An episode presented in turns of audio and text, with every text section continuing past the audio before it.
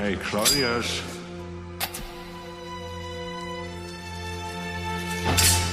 You killed my father. Big mistake. Something is rotten in the state of Denmark. And Hamlet is taking out the trash.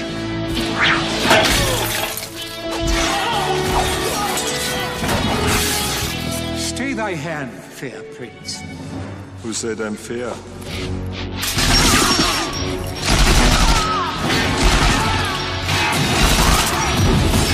No one's going to tell this sweet prince good night. To be or not to be? Not to be.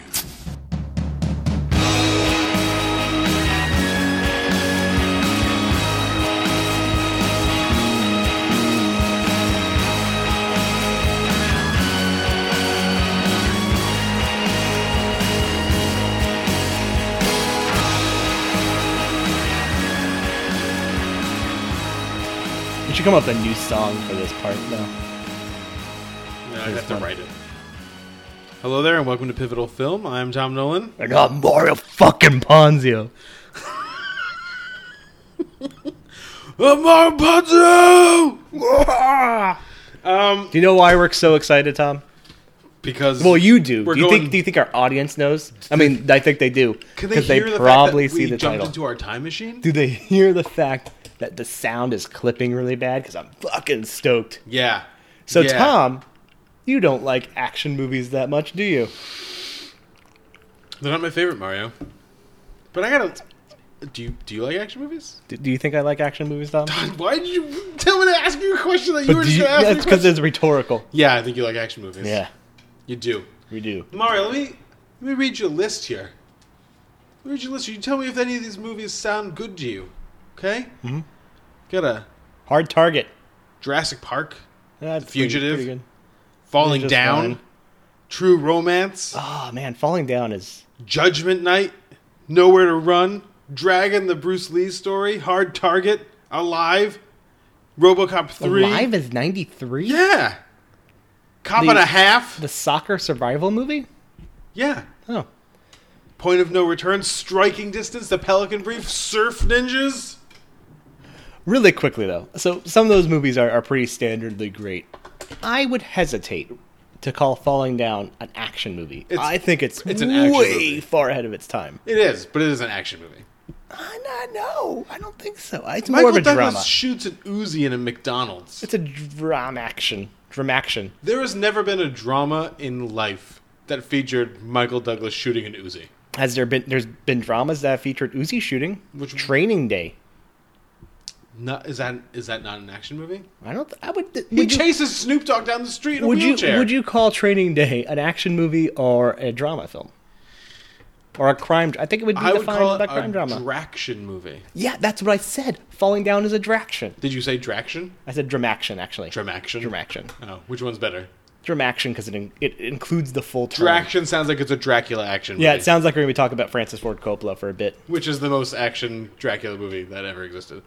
That's Another Shadow from our Vampire. from our also early conversation off air about movies we watched repeatedly for young boy reasons. Bram Stoker's Dracula, There you go. another movie. So this uh, this bonus episode was inspired by the fact that me and Mario always seem to end up talking about cliffhanger. No. It just happens in uh, every. It happens so because every it- so often we just launch into a cliffhanger. it happens discussion. because I obsessively talk about cliffhanger, and it turns out a movie I just real I also we also obsessively talk about another movie that's going to be talked about later that I just realized came out in 1993. Yeah. because we had a long conversation with Mandy about this film and about how like oh maybe that movie should have showed up on my list, and you even said like that could have Mm-hmm. Was easily al- been it was on almost my on my list, yeah. yeah. um We'll probably finish with that one to be honest. yeah. So what we've decided here. It's gonna be a long episode, guys. Settle in. it's the summer. We're um you know yeah, the summer blockbusters. yeah man. we got to talk about the And action you know movies. what? 2019, not looking that solid for the summer blockbusters. You got Guy Ritchie doing the late 2000 Guy Ritchie things. You got Avengers Endgame being that movie. You got Godzilla that's going to be in the shadows. I'm so excited for But it. Godzilla's kind of in May. Where's Yeah. where's What's- what's where's going- my where's my June? Get- my July. get Men in Black. July fourth. I don't want to watch a Men in Black movie. Come Without on. Will Smith or Tommy Lee Jones or well, no. mostly just Josh Brolin. Um, I mean, I'm happy to, that Tessa Thompson's making huge movies. I mean, that's good for Tessa Thompson. those two have really good comedic. Yeah, yeah, that's- they're- they're- that's I think that's actually going to be a pretty okay movie. I'm we're not. I'm not going to see it. I'm going to so go I'll see just it. Take but, your word for yeah, it. I'll, I'll Um, go see it. But uh, like July, we have Spider Man. I mean, it's, it's not really a That's not huge. act- It's just yeah. it's just a follow up to Avengers. And it's an alien movie. There's an It's a- alien. Yeah, Mysterio's a fucking alien. Mario, remember? Oh no, he's a, technically not an alien. He's a trans-dimensional being from our Earth. He's an alien. But really, we know that's not going to happen. Yeah. because that movie. Right. Let's not talk about.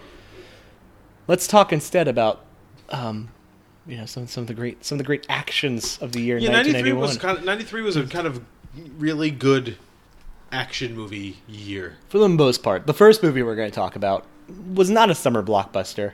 It was not an anything blockbuster. It was- it was a January blockbuster. It was a movie that um, I saw many times for two reasons. One, my dad thought it was really cool, and two, my mom really liked herself some Tom Berenger. Not, I don't mean to laugh at your mom. She did. That Tom Berenger. Did she like Major League?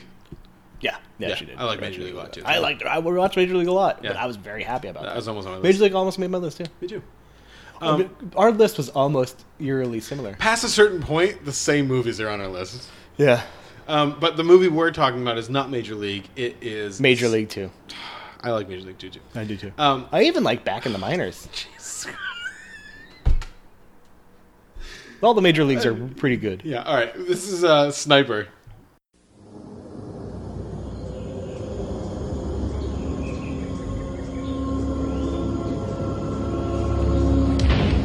He's a shadow. He's out there. Somewhere. Waiting.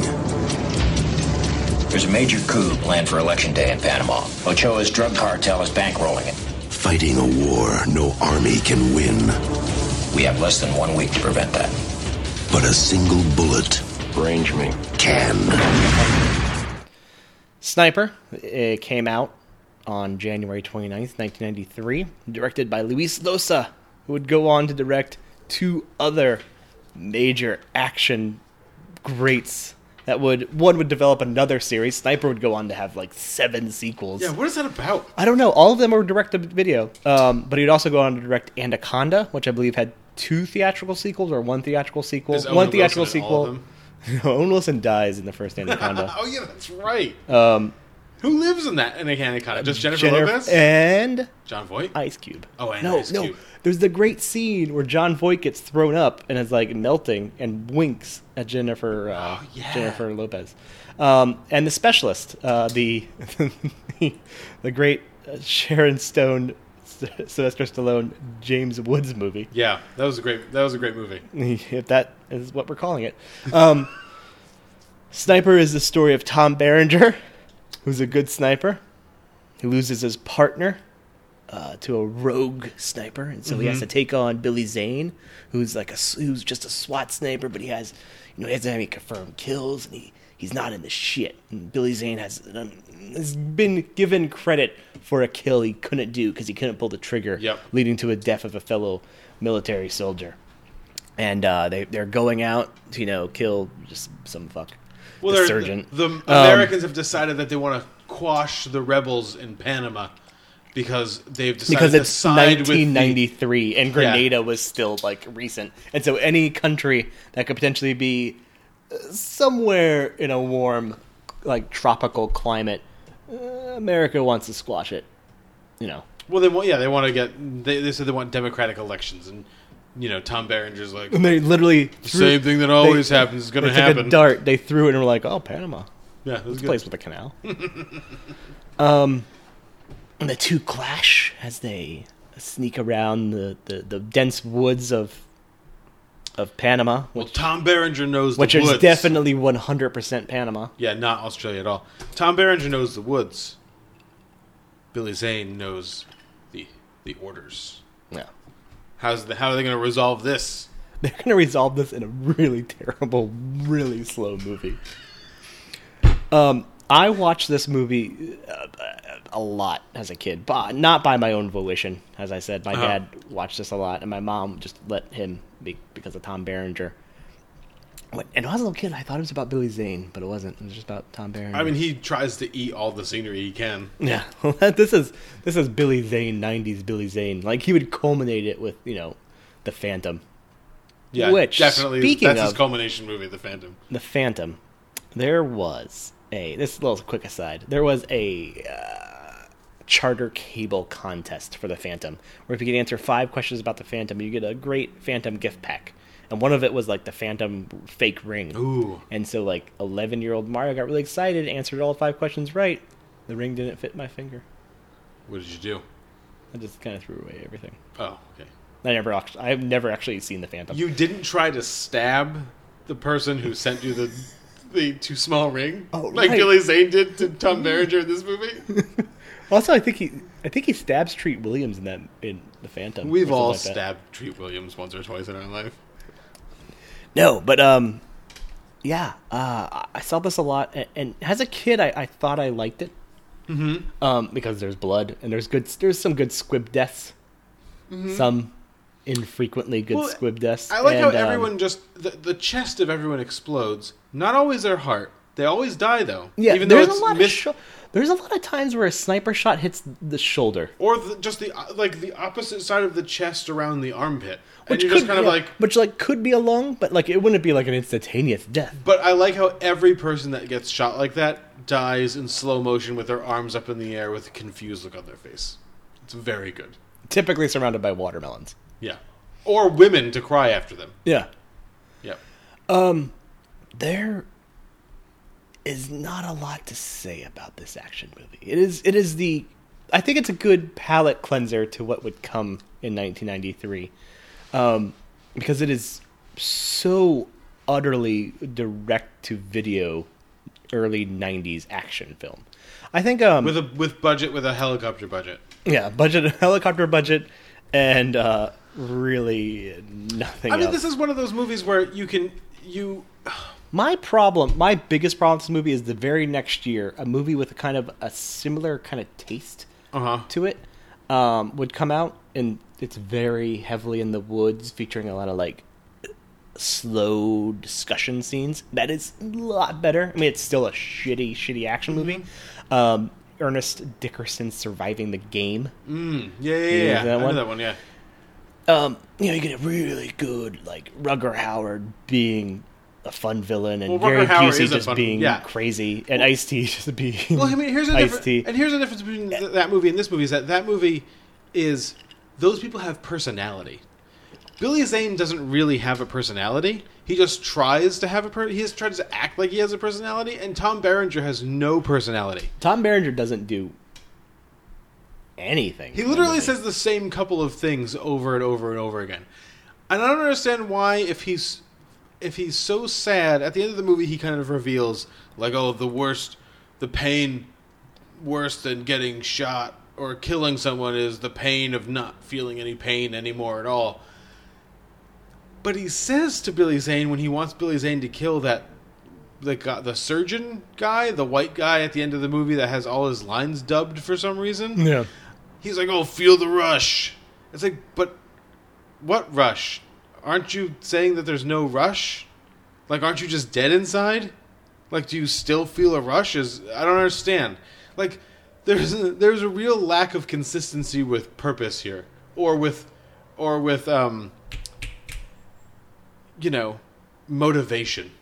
Why anybody wants to do anything in this movie is just kind of beyond the scope of what this movie can handle. It's just you're supposed to kill some people. We're gonna let's just let's kill those people, and and then when it doesn't go like I think it's gonna, we're gonna try to kill ourselves, which I'm not sure how that solves anything. But then it resolves into like this movie's one really good scene where Billy Zane shoots his own shadow, Yeah. which is a scene I actually kind of really like. And you know what's rewatching this? I, I rewatched this without remembering this movie, and I was convinced that at some point Tom Berenger kills Billy Zane because Billy Zane turns on him. Mm-hmm. And I kept it waiting for that turn, and it kind of builds to that. And he says, "You'll then be it all just- right." Yeah, and that just doesn't. And like, and even in '93 that wouldn't have been a, a twist. But like this movie just plays out so by numbers that even like the most expected twist of all would have been somewhat interesting. I mean, I, I don't want to belabor like our discussion on, on Sniper. It's we're really just kind of getting ourselves going here. Is that um, I think it's really telling when a movie begins and ends in the exact same place. So in the very beginning of the movie, Tom Berenger and his partner are like they make a kill. Um, I love after they kill this guy. You know the kind of with that kind of the bullet stuff that they do, where you see like the shot. You actually see the bullet kind of come out of the gun, and then there's a really slow scene, like or a slow moment of this of the end of that scene where Tom Berenger crawls away. So did you have to show us him his whole body crawling out of frame? Is that really necessary? No, not at all. We we can't this- just show them walking away. But then so then when they're um you know taking gunfire from another sniper and his partner gets killed, the place where that happens is the exact same place where the end scene happens where you know Tom Berenger shoots a, a, a sniper that's trying to kill Billy Zane with his left hand because someone cut his trigger finger off on his other hand. You know what I mean? If you only have one place to put this helicopter, you are doing like you just don't have enough money to make your movie. I mean, I imagine that Ti West had a lot less money to make The Sacrament, but everything he did there looks a hundred times better than everything yeah. that happened. because he has like he has uh, like a central wooded area and an open field around it, and he at least like puts his like helicopter on an opposite side of the field. That's, Yeah. that's a movie I completely forgot about. That's a really good movie. It is. Sacrament. Yeah.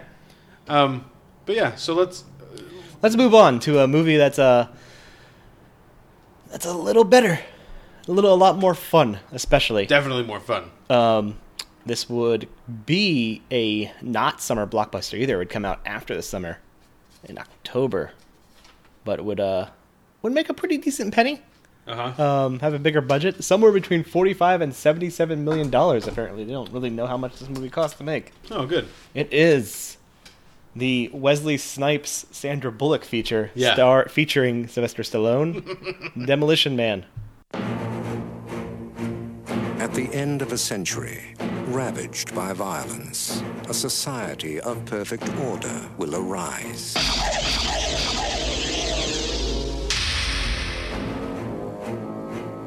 Criminals will be frozen and reprogrammed in cryogenic prisons. The prisoners are ice cubes. Their criminal instincts are being reprogrammed as they sleep. Aggression and deviant behavior will be totally eliminated.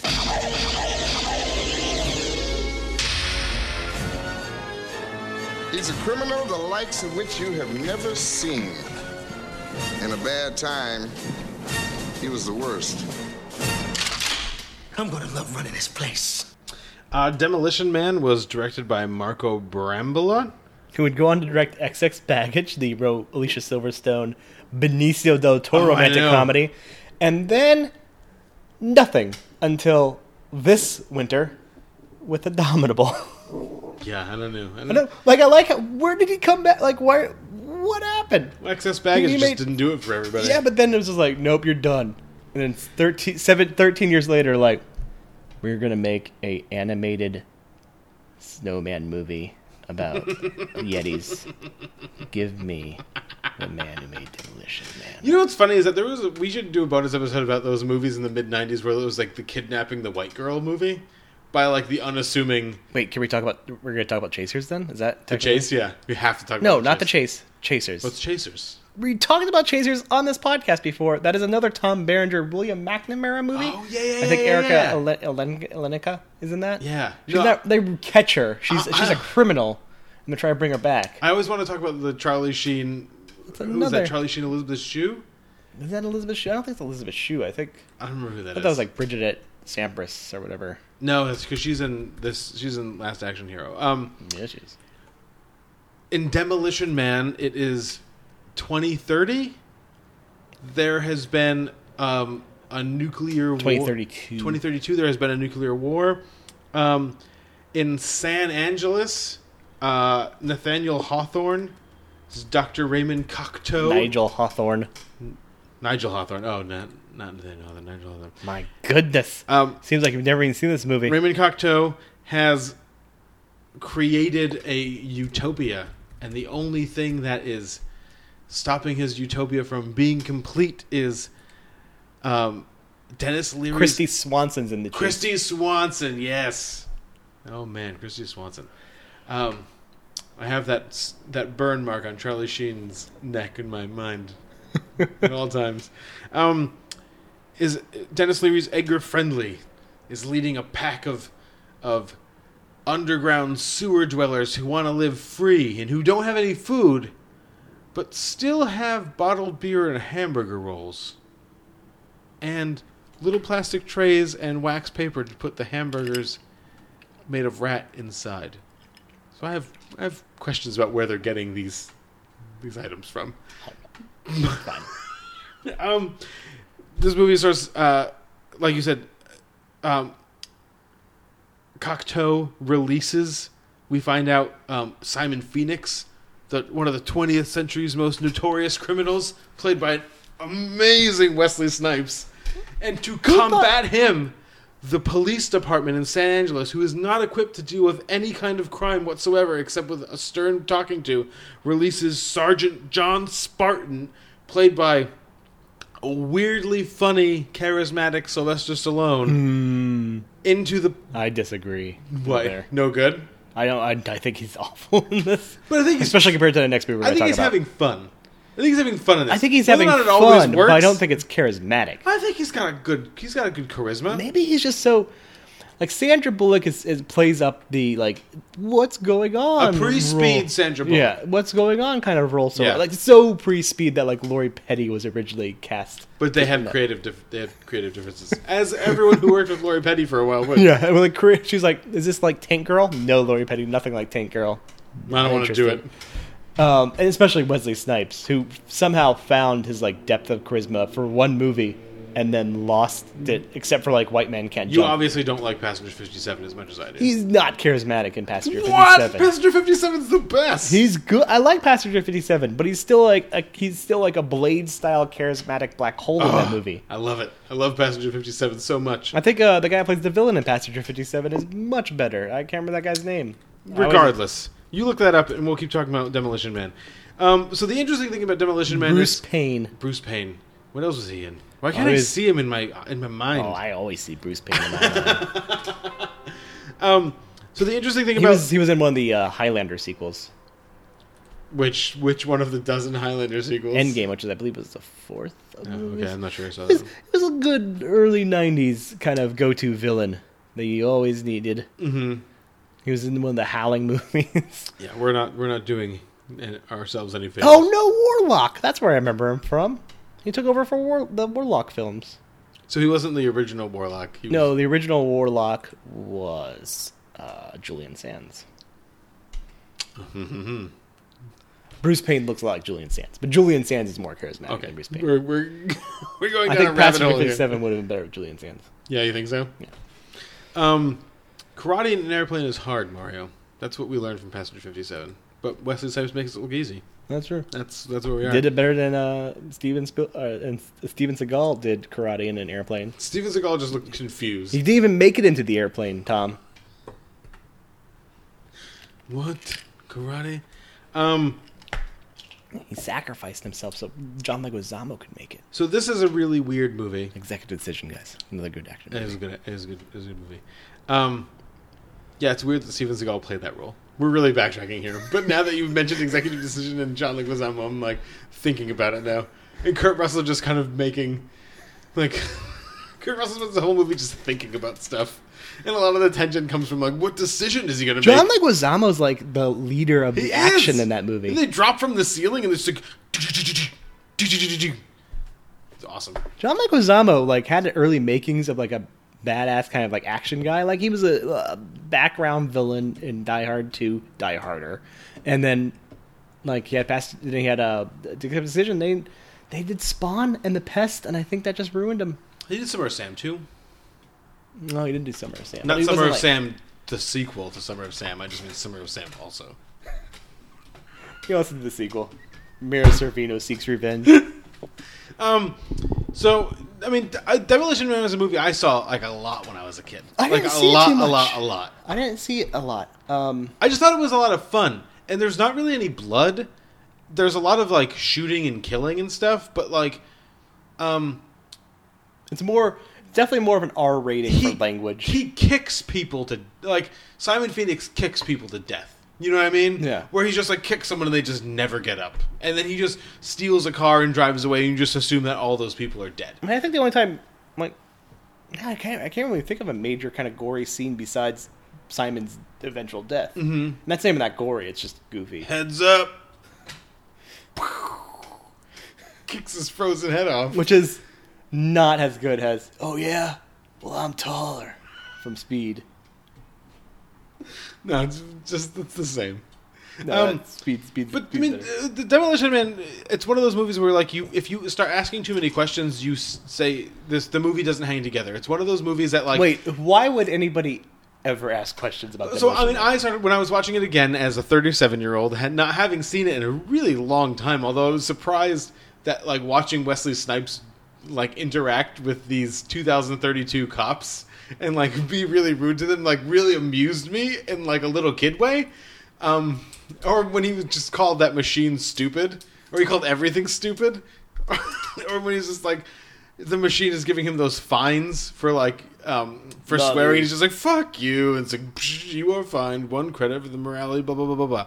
Um, I kept getting, I got like the same rush that I was watching it, but I couldn't get over the fact that like apparently, so all restaurants in San Angeles. Two problems I had, and we can talk about it a little bit. All restaurants in San Angeles are Taco Bell because it was the only restaurant to survive the franchise wars, which assumes that all restaurants are franchises. no, it also assumes that Taco Bell paid a good penny for Right. for uh, that But there's placement. all restaurants are Taco Bell. That means that there's no other restaurants. It means there's no other like free money, which means there's no entrepreneurship in San Angeles. The other question I have is that like the way they describe it, it's like Los Angeles to like San Diego. This is just a a small fraction of the United States. What the hell else is happening in the United States? what else is, is happening? And how are these people? They're just like they get to a certain point. They're like, well, I'm not going to go any further in my car that drives itself. Maybe it's like a man in the high castle situation where it's divided into like three equal states. It's like Taco Bell, um, like Del Taco, and then uh, Arby's on the East Coast. yeah, because East Coast is not gonna take in the Mexican shit. Yeah, yeah, we don't want that. Um, but that was and and then like the question I already had about like the the you know the Edgar friendly acolytes that live under the city. Like, where are they getting those plastic trays and wax paper from? Where are they getting bottles of beer from?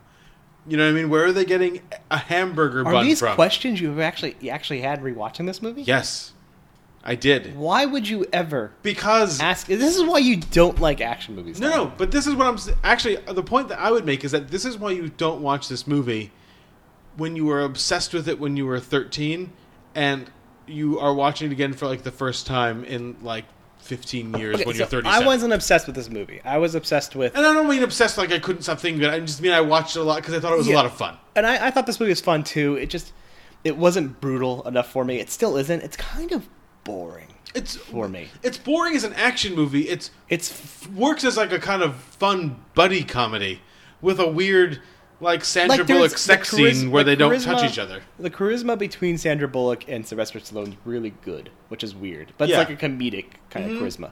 Um, but it's it's just not like what you want from those early '90s action movies is either extreme goofiness or like extreme amounts of violence. And this and movie this movie kind of- has neither. Right, it's like a it's like a weird amount of goofiness that makes it pleasant and kind of fun to watch, and like not that much gore, which kind of supports the fun to watch thing. You know what I mean? It's not. Nah, it's no, not- we're gonna talk about a movie later that has a lot decent amount of gore. It's that's not very asking, fun to watch. but it's that's fun in a different in a different way.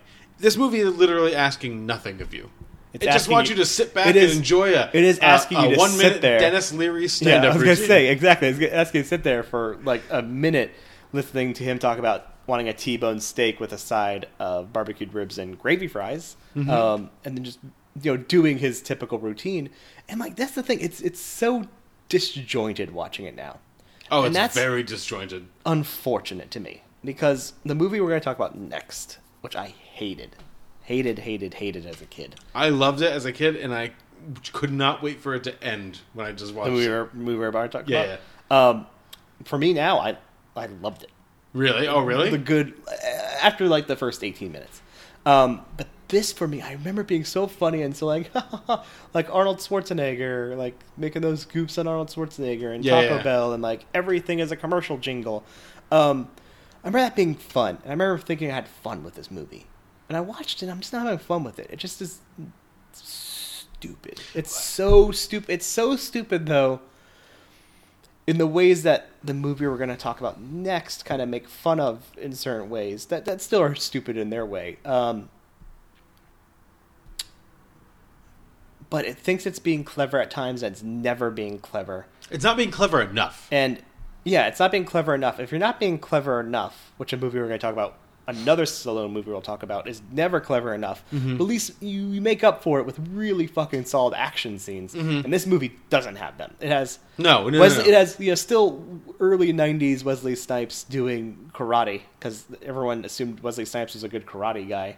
hmm Well, I mean, you don't even get Wesley Snipes doing good action stuff. You get Wesley Snipes in the action scenes saying really f- funny things. And then doing a kick. Like, you know, getting really excited when he shoots the laser gun for the first time. I mean, that's kind of funny. Yeah. But the idea that, like, he's shooting a laser gun at Sylvester Stallone, and all Sylvester Stallone has to do is jump on a car to avoid it. You know what I mean? It's like, oh, okay. And he's like, oh, I love this gun. I can't, I can shoot everybody else except Sylvester Stallone with a laser gun. This laser gun can blow stuff up, but it can't blow up Sylvester Stallone. It's like, mm, okay. Because he's got that movie plot armor. Because, yeah, exactly. Do you know what else could have movie plot armor? What's that? Jack Slater. Yeah, he, he does. For a little bit, he does. Until he doesn't, Mario. I really like Last Action Hero now. Columbia Pictures is proud to present the screen's greatest action hero, Jack Slater. Slater!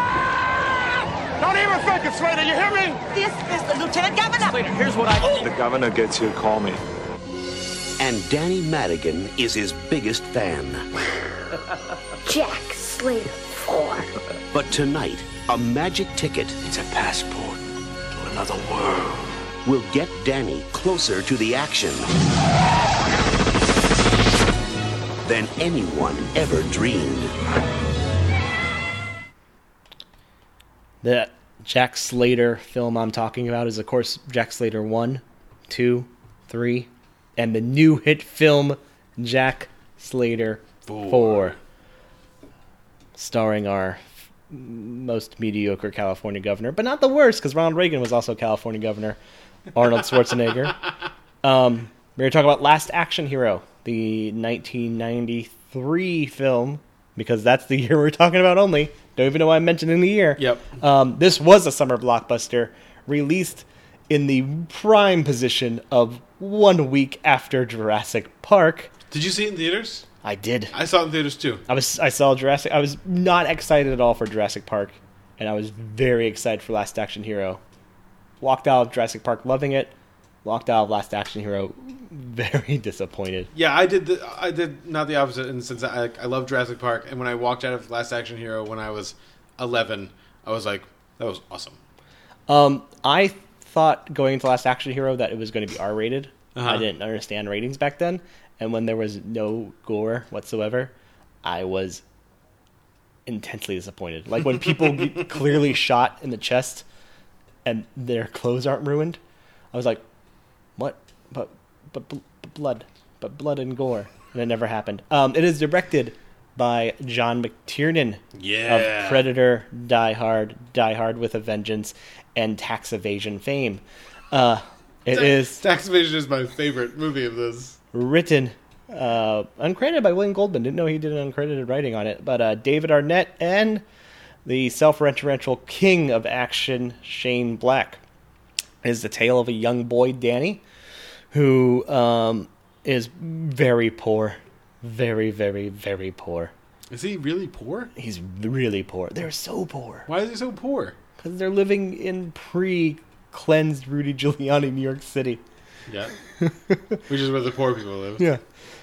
And Rudy Giuliani just pretended like he did all of that, not just you know the general finances of the late '90s and the tech bubble, and then He did riding it. the wave of 9/11. He did it. Um, I mean, not the 9/11 album anymore. I mean, he used that to gain Yeah, yeah, success. Rudy Giuliani's a piece of shit. If you like Rudy Giuliani, stop listening to this podcast and go fuck yourself. Yeah, please, Um, please. We're asking you nicely to go away. no, we're not. I'm asking you very unhonestly. um, but he's he's obsessed with the films. He's obsessed especially with the Jack Slater films, which is a series of PG-13 lowbrow action movies starring Arnold Schwarzenegger, who's also still making the Terminator movies in this this world. Which you, I think, if he's also doing Jack Slater, Arnold Schwarzenegger is probably not doing. Well, he's doing Jack Slater for the money. But it suggests if he's just did, if Terminator Two is just- just on video, He yeah, but he he, must have been making those Jack Slater like- movies like snapping. yeah, snapping. either one a The year Slater, or he like, was making them for ten three, years. starring Tom Noonan, which I Yeah. loved. Um, Yeah, it's awesome. and then the fact that I actually talked to Tom Noonan. And they're like, At the end. Tom, what do you do? It's like Tom I Noonan's like, so wait, fucking who love am I? this- I so fucking love this movie. Um, but Danny gets a magic ticket from Nick the projectionist, uh, played by a actor I always loved as a kid who I never knew, Robert Prosky. Mhm. Um, I hated Mrs. Doubtfire, but he's good in that. Uh-huh. Um, he's always always a guy who's like, oh, I like this guy. Yeah, yeah. Um, was he in? He wasn't in Scrooged, was he? He might have been in He Scrooge. looked like the guy that was in Scrooged. I don't think he was in Scrooge. That also could have been Bill Murray's brother, though. It was. They but- don't look dissimilar. You know, what I was thinking of. I was thinking of, he was Grandpa Fred in Gremlins Two: New Batch, a movie I loved as a kid. Um, and I actually kind of I, I rewatched it, so love it. Uh, he's given a golden ticket because he's getting a special pre-screening to Jack Slater Four. Yeah. and the ticket Which he goes to after he gets mugged in his own house and chained to a pipe. Yeah. But he leaves the police station where his mom tells him to go straight home, walk through the city, even though he just got mugged, and go straight home, and she'll meet him after Well, her waitressing shift. She's very poor. Because of the poorness. Everyone's yeah. very poor. Yeah. Um, anyway, good continue. Oh my god, I just there's so many parts of this movie I love. Um, he goes to see Jack Slater four. You know, having given magic ticket because he needs to have a ticket to see the movie. Yeah. And the ticket sucks him into Jack Slater four, and he has to fight to get back. And in fighting to get back, Jack Slater and uh, the always great Charles Dance playing Benedict Mm. slip into the real world where the film's uh, third act takes place. Mhm. Like I said, as a kid, I fucking hated this movie. I was so disappointed because it wasn't gory. Mhm. I was really, I was so, so often had seen the movie we're going to talk about soon. Um, I, no, I hadn't seen that yet. Of course, I hadn't seen that yet. What movie had I seen a lot of? Um, that well, Die Hard and Die Hard Two were the movies I've seen constantly. But then I was used to the But those movies. aren't gory, though. Die Hard One is so squibby. Yeah, but it's not like. It's squibby. I was expecting squibby. Oh. Well, squibby, it's squibby, squibby's by gory. I mean, like the, Eh. the squibby goriness. Not really gory. No, but like It's okay, just a bloody. dark It's bloody. Yeah, I guess. Oh no, no, we're gonna talk about no. Die. Rewatch Die Hard. But There is Squibby ex- is Squibby is like Sniper, where it's like black spot and just kind of like. yeah. That's that's That- all that- throughout Die Oh, I don't consider that gore. Oh, okay, the bloody, really bloody. Okay, fine. Um, but it wasn't that at all. Um, and just like it was too kitty for me, and I just hated it. Because of the cat, the Danny DeVito cat. Yeah, I actually, I still hate that. I mean, I understand what it's trying to do, but it doesn't work in that world of like why. I mean, I guess it makes sense that like Dane DeVito would have like a, a twins reference and like there's a cat in this really shitty. I mean, does this movie know like does Jack is Jack Slater supposed to be like slightly self-referential in itself? Because why would there be a cat in this movie? Sure. I mean, this is okay. So, but I, I hate it as a kid, Uh-huh. and now I really love it because it is so well making fun of Oh, those perfect. plot armor action movies. I mean, the, I mean, it's great watching Last Action Hero and Demolition Man back to back because Last um, Action Demolition Man they is do the, the serious version. Yeah, they do the same thing. You know, they open the same way where like Sylvester Stallone is the Demolition Man and he ruins everything, and then there's a chief that yells, yells at him like, "Why are you ruining?" It? "You better have a good lawyer. And then the same Spart- thing. you better have a lawyer, Spartan. The same thing happens in this, with um, you know, the chief who just kind of yells like inanities at Uh, Jack Slater Yeah, Lieutenant Decker, a Yeah. good old Frank McRae. who with, with you know yelling so loud he's breaking the glass of his office and then talking about how loud he's you know you know how much it costs him to replace the glass in his office um yeah just i didn't understand maybe did you understand like all the action movie parody stuff that was happening now? no when you watched it originally No, as a kid, no, I, I didn't. I didn't either. got it. So, I got some of it, but I I was just so upset it wasn't violent. So I mean, my problem with this, I think, with this movie now is that so it takes this action movie parody stuff, which is really funny, but then it has this weird, which I didn't notice at the time, and now I find really weird, the fact that Danny is trying to convince Jack the whole time that he's in a movie, like, look, I know all these things because it's it's a movie, you can do whatever you want, and it just seems like it's like. It instantly starts spinning its wheels the second Danny gets in the movie because they don't just let him be in the movie. He's always trying to figure everything out, and so it takes away the like some of the joy of seeing like Yeah, I- Jack drive down the highway and all the cars behind him, even though he's not like in a chase, are just kind of like exploding, exploding and like crashing. spi- yeah, and it's just like And my, I think it does that eventually. I think when they get to the funeral scene, it finally is Danny in a movie. You know, Mhm. Yeah, I agree and that's fun. I, I think it should have been a little earlier. I think it, I agree. Um, if they had worked, I, I see this as a kids movie now. Rewatching it, I think this is meant I think it was too. Yeah, meant to be a kids movie. I mean, it's a PG thirteen movie, but still very heavily based around like It's kind of little- fun kid jokes. I mean, it's- like there's a fart. There's a really heavy fart joke in that funeral scene. I mean, there's a '90s. There's a very '90s, which it was a like early '90s stuff. You could still get away with doing a lot of things um, with some suspenseful situations with children. So, like in the beginning of the Jack Slater three movie, or the end of the Jack Slater three movie with the Ripper. You know, they the Ripper's got Jack Slater's kid on the roof, and Jack Slater's kid dies, and Jack Slater throws him a grenade, and which is a knife, and then Jack Slater's kid stabs him, and the same thing kind of happens with with Danny at the end of the movie with the Ripper. Um, but back in 1993, you could totally do that stuff, and a parent would take their kid with that to that without has would take their kid to that on purpose. You know what I mean? Like I was just reading the, like the Owen Gleiberman book, um, which I've talked about before. Um, I've talked about him talking about the book, but I was reading it. and He was talking about like going to Rosemary's Baby like at the drive-in when he was like seven. You know what I mean? It's Mhm. not un, not dissimilar from, like, from some of the stuff that you went through, but those were things where like your parents knew didn't say to themselves like, "Oh, this movie's going to be fine." They were just like, "I don't, you know, whatever. We'll just hope for the best." You know that he doesn't understand it or what, blah blah blah. You could take your kid. You could actually legitimately in 1993 take your kid to this movie on purpose and be like, "This movie will be fun for them." And kind of is fun for a while until it just keeps going and going and going and going and going. And, And to just like, oh my I god, I do I, I agree, and, but then like I think once there's a, like the attack on his ex like Slater's ex wife's house, it's like okay, we're spinning our wheels. But then it kind of picks up at the funeral scene. It becomes like an action movie with somebody who realizes they're in an action movie. Mhm. I keep loving the references to F. Murray Abraham. In Amadeus. He's like He killed Mozart. He killed Mozart. Can I kill a lot of people? but like the fact that like you know it keeps referencing. Yeah. He Um, killed Mozart. But that was you know what's funny is that movie is not they're not like close together. I mean it's it's nine years removed from Yeah. Amadeus. Um but yeah, it's just really I mean, it's still what F. Murray Abraham would be known as. Sure. It's like saying now, like poor F. Murray Abraham. you know, it's having. um I'm trying to think of a good example. It's like it'd be like if you know you had a comedy movie come out nowadays, and somebody like or a comedy action having Jean Dujardin pop up in it and be like, "Oh, he was a silent film guy," you know, like it'd be the same sort of thing because like that's what. I mean, F. Murray Abraham was so connected with that. Is that thing, yeah, then. yeah. And like, luckily, he kind of broke out of that.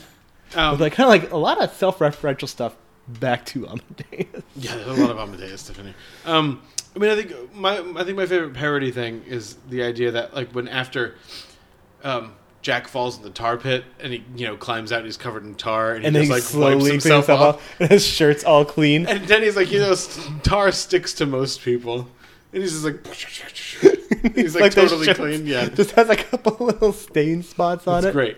Um, No, I like this. it's it's fun. It's so much fun, and it's you know it's got like the perfect kind of Shane Black like action comedy like that's just really goofy.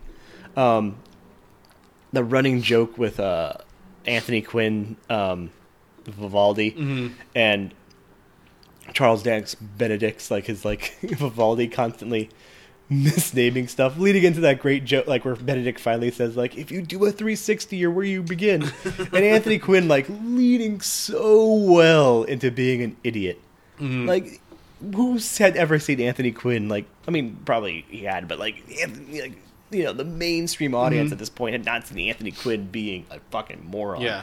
And he's like in the pool going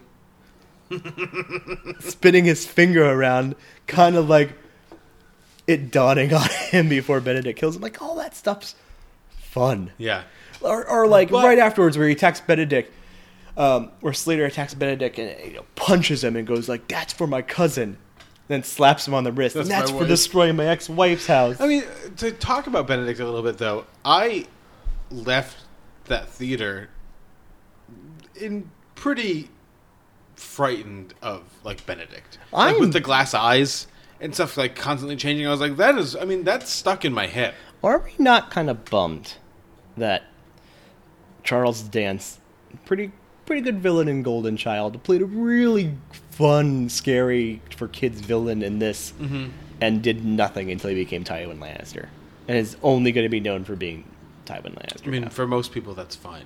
I mean, I can imagine most of the people that are on Game of But they're Thrones now so- are just going to be. No, I know, but there's so much like good '90s action that I think Mhm. we missed out with Charles Dance Sure. being the villain. Well, that's I like mean, that entire monologue he does, which is so like on the nose and goofy, where he's like Dracula, Mm-hmm. Dracula, like you know, uh, like King Kong. He's talking about like all the villains he could bring out into the real world. Like he fucking sells that I mean- as like a good '90s villain. I love the idea that all of those movies are apparently always playing somewhere in New York City all the time. Like, Listen, man, there's an Ingmar Bergman thing going on right next door. Yeah. The world premiere of Jack and I just I like how Ian McKellen's death knows exactly what's happening. He's like, "Oh, you're not on my list, guy that doesn't exist." but, but you are Daniel. also, the in the the thought that you know Danny could just be fucking reckless with his life. Yeah. For like decades, because Mhm. he's gonna die a grandfather. Yeah, that's true. So he has to at least have working equipment. Yeah. So he's not even he's not gonna be you know. So he knows. He knows, yeah. So he's got to be careful though. No, he could pop back into the he could No, pop back I'm into Jack with, Slater with movie. like with like his adolescence, because he can't just be, go randomly having. He's got to use protection. Yeah. Because he, if he's going to die a grandfather, he knows he's having kids. Well, so he he can't just kind of like tell a girl like, "Oh no, it's going to be fine," blah blah blah. He he, he doesn't know how old he's going to be when he's a grandfather. You know what I mean? His teenage years are going to be Are you saying there should have been a sequel where Danny becomes sex obsessed? Yeah. And sleeps with everybody, but then instantly murders them. He uses the same. He goes to lots of porn theaters when he's seventeen and uses the same ticket to go into them, and he gets a lot of non-existent porn actresses pregnant. no, but then he kills them. Yeah, and then So Frank, Frank and then Slater kills him, and But then he can't because Slater can't kill him. Jack Slater. Oh yeah, because Art. Did we just think of a good? I mean, what's Austin O'Brien doing right now? I don't. I don't even know. Arnold Schwarzenegger's really busy on Reddit today talking about Terminator Dark Fight Fate, so he's not doing anything. I hope. either. I hope he's still around because a lot of these. Actors he's still he's still not- doing some movies here and there, but no, just going back to this movie, like there's there is references in there that are fun, Mhm. um, but there's like little underhanded things that I liked that aren't really noticeable. So speaking of the the blood and the gore in this, there is none. None. When I- people I are getting I'm there's none sure when there's people none. are getting shot, Yeah. right? Like when Jack Slater gets shot in the real world, sure you see the you do see the blood because it's like on the real world, Mhm. but that's mentioned, but that's shown earlier, in kind of like in the background Mhm. when uh, Professor Toru Tanaka, the famous NWA WWF wrestler, Yep. uh, gets flung through the window of the taxi. There's a huge stream of blood Mhm. coming from his head that you never focus on. That's not like focused on. It's just like he's through the window. Well, because Schwarzenegger and Danny are talking about it. yeah, but they're just talking about like they're talking about like how he's hurt. Yeah. but they're not talking about like the fact that this background henchman character is like fucking has his like head Well- smashed in and is bleeding. Yeah, but I think isn't Jack coughing up blood when he gets shot? No, like Like when they try to get him to the hospital. Yeah, no, no, he's bleeding like in the real. But Yeah. the first instance of real world violence, Mhm. like, is so in the background, and that is that's that's how you know you have like a, a good talented director doing oh, this. he knew what he was doing. Yeah, Yeah, yeah. it's fucking John McTiernan. and Of course, he knows what, knows what he's doing. He evaded taxes for many years before he got caught. That guy's uh, knows his details. And then made a movie about it called Taxi. Um, but no, this uh, just rewatching this, it's it's it's fun. It's uh, so much fun. yeah, it's it's it's a good it's a good time. I mean, it, again, it was overly long It for is. me. It is. There's no reason this movie should be two hours and eleven But there's- minutes. there's but awesome To be honest, why why is this so endless for you? You, you how'd you watch this movie? on my on my TV on Crackle. Yeah, I mean, guys, never watch a film on Crackle because there's commercials. even if you're trying to save yourself money.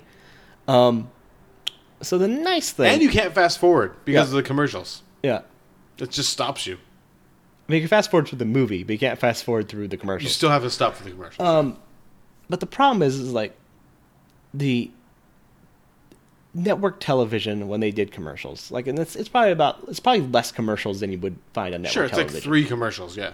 Uh, some of them were like two minutes and ten seconds for me.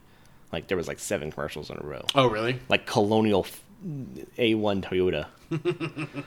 um, but the problem is, is like Crackle really needs to learn one, don't interrupt the scene in the middle, and two, network TV edited shit out.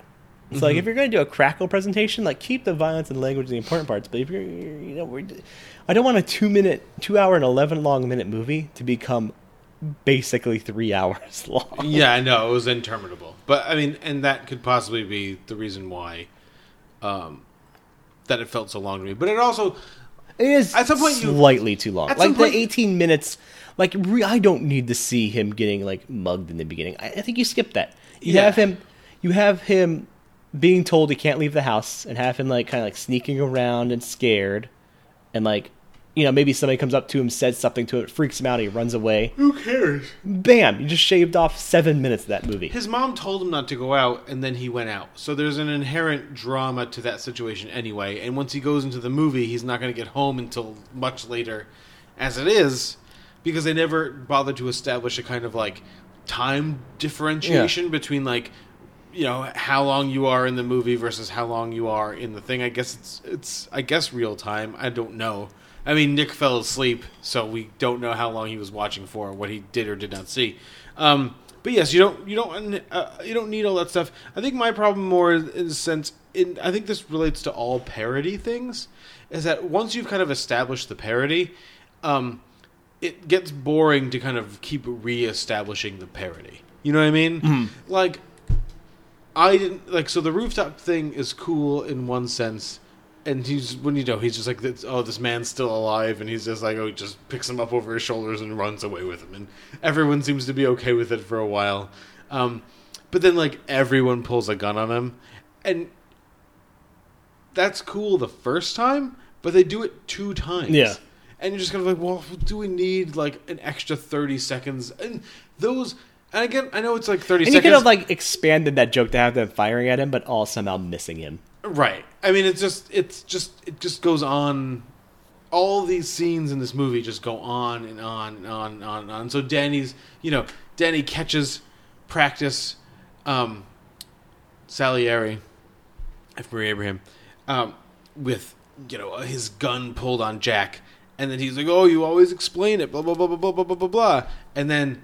Um, As he's you know, explaining it. Vivaldi, as he's explaining, you know, that thing, Vivaldi catches him, and then there's just more explanations, and it's just like, okay, yes, which just we leads get to it. We, Danny DeVito killing. yeah, it's like we understand, we get it. It's like you don't need to just keep doing the same parody stuff over and over and over again.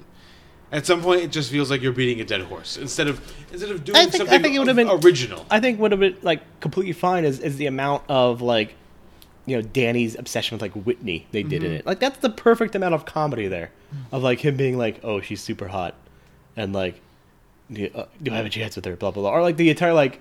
I'm the comedic sidekick. I'm, this isn't going to work. Like those kind of jokes are Those are done in, a, in a good amount of level.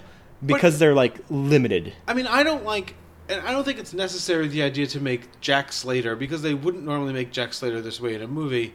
So when he goes into his apartment and he like shoots the closet and there's a guy in it and he's like, "Oh, there's a guy." in your closet." He's like, "Oh, there's always a guy in my closet," and he talks about how he pays a woman at the pharmacy to call his office. It's like, why? Why are we going through all this? Yeah. Why are we having this You conversation? don't you don't need gravitas in the fake world. Why are like, we you're having gonna this- have you're gonna have Jack Slater like having an existential crisis in the real world. Right. That's all you need. Well, why are we having Whitney like explain the reason why she's kissing Danny? Like, why was she even kissing him? Make her kiss him at another point.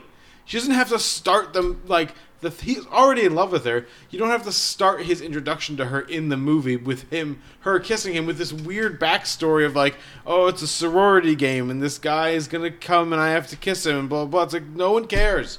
No one cares about this. Yeah, no, I agree. Don't try to make a real movie inside the fake movie. Just let it be a uh, like turn into that parody thing, where the cat is a, a, a sexual predator, and you know the chief is breaking all the glasses, and all the women are always dressed in like the tightest clothes ever. Which is funny. Like looking like there's some self-referential stuff to like the problematic relationship that women had in action films that Mm. just like you know, 10 years later that movie would have done a deeper dive into it.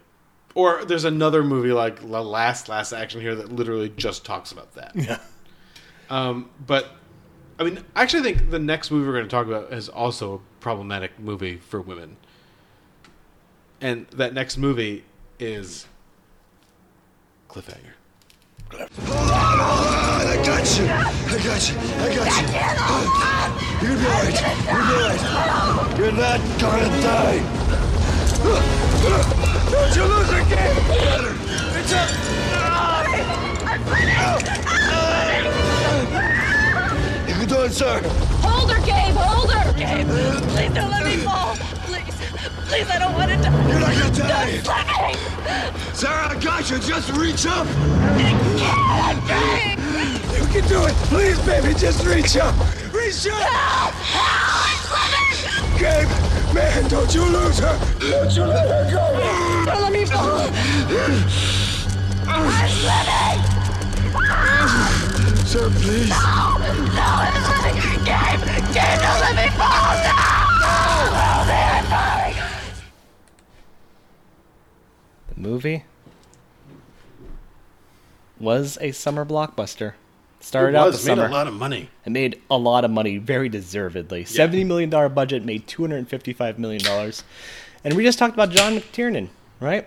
Director of Die Hard One, Cliffhanger, directed by Renny Harlin, director of Die Hard Two, Die Harder, The Deuce. which was also really great.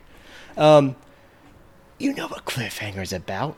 It's about a bunch of people in the Italian Alps pretending like they're in the Colorado Yeah. because it is the Italian Alps. Because those mountains, I'm sorry, as a person from the West, the Rockies are not that mountainous. um, it is the tale of climber Gabe, Sylvester Stallone, in a much more charismatic role. Um, While simultaneously being less charismatic somehow. That's incorrect. He's a former mountain climber who's kind of haunted by the uh, death of the girlfriend. It's a really solid opening scene. It's a good opening scene, yeah. Really fucking good opening scene of um, his best friend, played by the always great Michael Rooker. I mean, Michael Rooker, Continue. so good in this. Yeah, Michael Rooker. Michael Rooker is good in everything. Always good. But yeah, he's really good. But it's like some people are like Michael Rooker's good because he's with James Gunn, and it's like fuck you, man. James Gunn's good because he's got Michael I don't Rooker. believe for a second that Michael Rooker can just casually free solo up a mountain. Mm-mm. Not You also even also, for a minute. Also, spoilers: you can't free solo up an ice mountain. That is Nope. impossible. Yeah. So There's a really fun video with Alex Honnold uh, reviewing, and I, I have friends who just like climb and they're not Mhm. free soloers or anything. Um, well, like free solo like boulders because that's not free soloing. That's just bouldering. You don't fucking. okay. Continue. But who like Alex Honnold is just like he loves cliffhanger, but he's talking about like you would die instantaneously if you tried to free solo. well, especially doing like a jump with your arms, like Sylvester You know Stallone why? does. Because there's no grip. No, there's, there's no nothing- grip. yeah. You would slide right off. Um, but they uh, are in hot pursuit of Eric Qualen, played by the one of the great early '90s villains. Uh, the unnecessarily British in this movie, John Lithgow. Wait a minute, I just realized something. Oh, John Lithgow's not British. No. I'm gonna be honest. As a little kid, I always thought I think he's from Ohio or something. He's from Rochester, New York. Oh, okay. This is the same. That, that Um, literally is the same thing as Ohio. But I'm gonna be.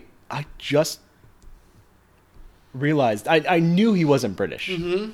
but I just realized that I was convinced as a seven year old boy. Well, the question is, British. Mario, why is this multinational group of like a dozen guys that he's got coming with him to on this plot to take this hundred million dollars? But anyways, they're stealing bills? hundred million dollars from the treasury, and unfortunately crashes into the mountains as Right. they're trying to do a air to air transfer, um, and they, you know, take take Hal kind of hostage to to retrieve the money. Uh huh. Go fetch. You, go fetch.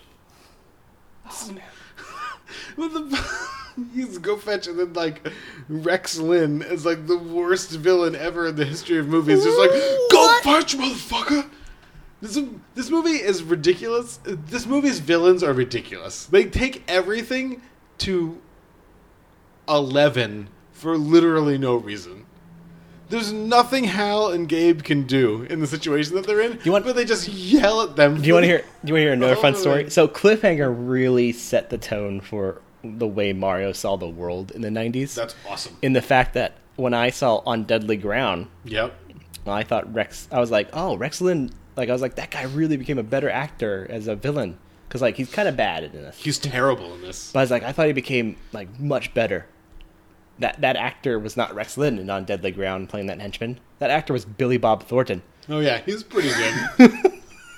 I thought, I thought Rex Linn had just gained weight yeah, and just kind of and became Billy Bob. he was who he Thornton. needed to be. Billy Bob Thornton, by the way, uh, is on in the Steven Seagal film on Deadly Ground. Fucking awesome that movie. That movie is a garbage fire. but if you just want to watch Billy, my mom and I saw that in theaters, and re there was actual like booze in the theater when Billy Bob Thornton kind of like the henchman dies in that movie because he's so good has like a comedy relief, Mhm. but still kind of like good like focused. He's just a nothing henchman. He's like the uh, oh the the Asian henchman who steals the Crunch Bar in Die Hard. Um, Mhm. Spoilers, guys. Die Hard's on my list. Um, I think everyone knows that a thousand times over. Uh, but he's just such a force that people booed when he died. Mhm. And but I thought Rex Linn was that guy, because of Cliffhanger, because I Yeah. thought everything like circled around Cliffhanger. Cliffhanger, yeah. Um, are we done with the plot? Yeah, I mean the plot is that they, just, you know, Gabe has to chase these guys down Mhm. and save Hal. Yeah, or save somebody. Himself, Hal. It's unclear what he's doing past a certain point. He's just trying to get revenge. And you know who he's not gonna save? Leon. He is not not gonna save Frank. No, he's not to save Frank. I almost cried as a little kid when Frank dies. Yeah, It's a sad death scene. because he's has no. There's no reason for him to die. I know it's a Renny Harlin movie. So many. Ca- Renny Harlin is the king of killing off people in action movies that have no reason to die, just to make the villain more villainous. Like Yeah. in Die Hard 2, Die Harder, where it's like, oh man, I wish I was with you guys in Grenada, and and um, oh god, what's that actor's name? I can't remember his name, but it's like I wish I was too kid, so I wouldn't have to do this and slits his throat, Uh-huh. and it's like, Well, I mean, Why? John Lithgow does the same Or thing like- to that woman. Oh, oh, oh, or in Die Hard 2 also, when he shoots uh, the church going guy, Uh-huh. he's like, oh, I feel a little part of me is dying with this place. No, you could say that again. Or like, something to that effect. And he shoots him to death and then like the arm falls. It's like that. But Renny Harlin knows. Or like Christian Slater in Mindhunters, when he just dies in the beginning. Renny Harlin, you know what, guy? You get a lot of shit. I like Renny Harlin. But that's the same thing that happens in this movie. Like John Lithgow kills that woman, that he just says like you're going to make a good wife to. A couple of scenes earlier, maybe not like a scene earlier, um, and who he touches her, like caresses her face. You know, earlier, like in the in the heist scene, also he just shoots her to prove a point to Rex Linn to Travers that like I'm in control of this. Yeah. I don't, I don't care. I brought like ten of these guys. Do you know I what? brought a multinational You- crew of people. So all of this was building to something for Renny Harlin. And purposeless deaths, right? You know, Die Hard 2, Long Kiss Goodnight has a few, Cliffhanger has them. Cutthroat Island. I don't remember any in the Cutthroat Island at Purposeless Deaths, but it was building to Samuel L. Jackson's best death scene in Deep Blue Sea. Oh yeah, yeah, yeah. An- uh, uh, that is another great Renny Harlin film. a movie that is not mentioned in our 1999 book that we talked about a couple of weeks ago. They just mentioned that they do not talk about Deep Blue Sea, Deep Blue Sea is a, a 100% a film about identity. but it's not like it's not. There's Saffron no cultural Burrows, impact. Saffron Burrows thinks she's something else, and then she tries to be something else, but she fails because she's not worthy. So what's the best part of that Samuel L. Jackson death scene? Is it the fact that the shark for a moment is the exact same size as Samuel L. Jackson? then it gets bigger. That's my favorite part. Yeah. it's that he's right next to Samuel L. Jackson, but the perspective means the perspective perspective that they show means that Samuel L. Jackson should be like a hundred feet away from him, and then the shark should jump a hundred feet out of the water and land on him and drag him back in. Which I mean, would have been fucking awesome. Would have been that, yeah. that happened. a slow motion like side shot of like a computer generated shark. And you see, jumping you see out of the Thomas water. Jane and like LL Cool J being like, got Michael Rapaport. Oh, Michael just Rapaport. excited to be in a movie. Um, Another death scene I was ex- I was really sad about in Renny Harlin movie, the parrot in Deep Blue Sea. Why is the parrot gotta die? Why do they even have a parrot? Because LL Cool J needs to have some sort of ethos. Is that why he, he's in that Chris O'Donnell show with NCI? Oh, NCIS Los Angeles. Oh, I thought, you were Chris saying, O'Donnell the I thought you were saying that Chris O'Donnell movie, um, Rollerball, but then I realized you're, that was Chris Klein again. No, the Chris O'Donnell movie, Scent of a Woman. Al Pacino's a parrot. LL Cool J.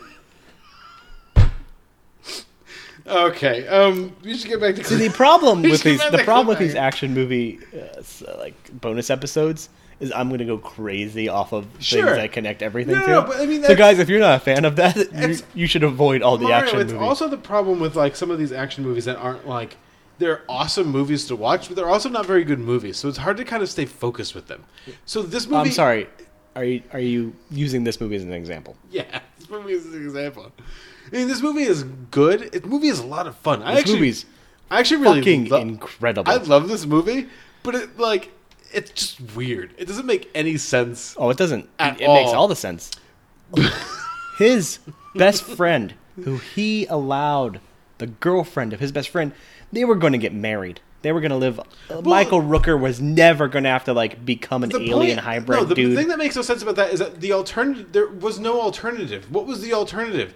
And the other question is why were they so casual about like oh we're thousands of feet up on this mountain oh we've got a helicopter landed over here you have to go 400 feet was it 400 feet yeah, something like that. across a fucking chasm and they're just like whatever it's cool it'll be fun You know how many fingers? Am, how many fingers am I holding up here? well two fingers and a thumb How many So, digits am I holding up three here? three digits That's how many Oscar nominations Cliffhanger got. Sound, sound effects, and visual effects. Mm-hmm. I don't see. which it deserves. Yeah. I'm not saying it doesn't deserve it. I'm just saying that like there's a weird moment in the movie where the bags fall. Remember where the bags fall? Yeah, uh, yeah, I fucking remember Do you everything remember where about the this bags movie. fall? Do you remember for how much longer they fly that plane before they crash it? No, for that's- like that's a fine. good couple of minutes. Those bags are not like That's why they can't find the pla- the bags. No, but they're not like immediately available. They find a bag, they crash the plane, they don't move. Sylvester Stallone and Michael Rooker come to find them. They take them hostage.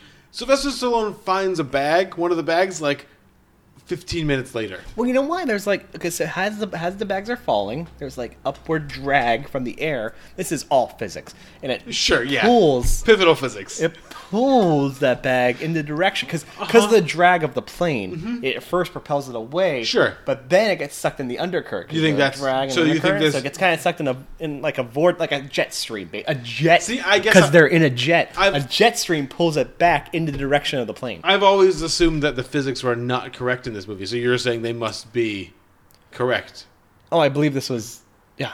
The most physically correct movie ever made. Yeah, Christopher Nolan used this film when doing Interstellar. hmm You think he did?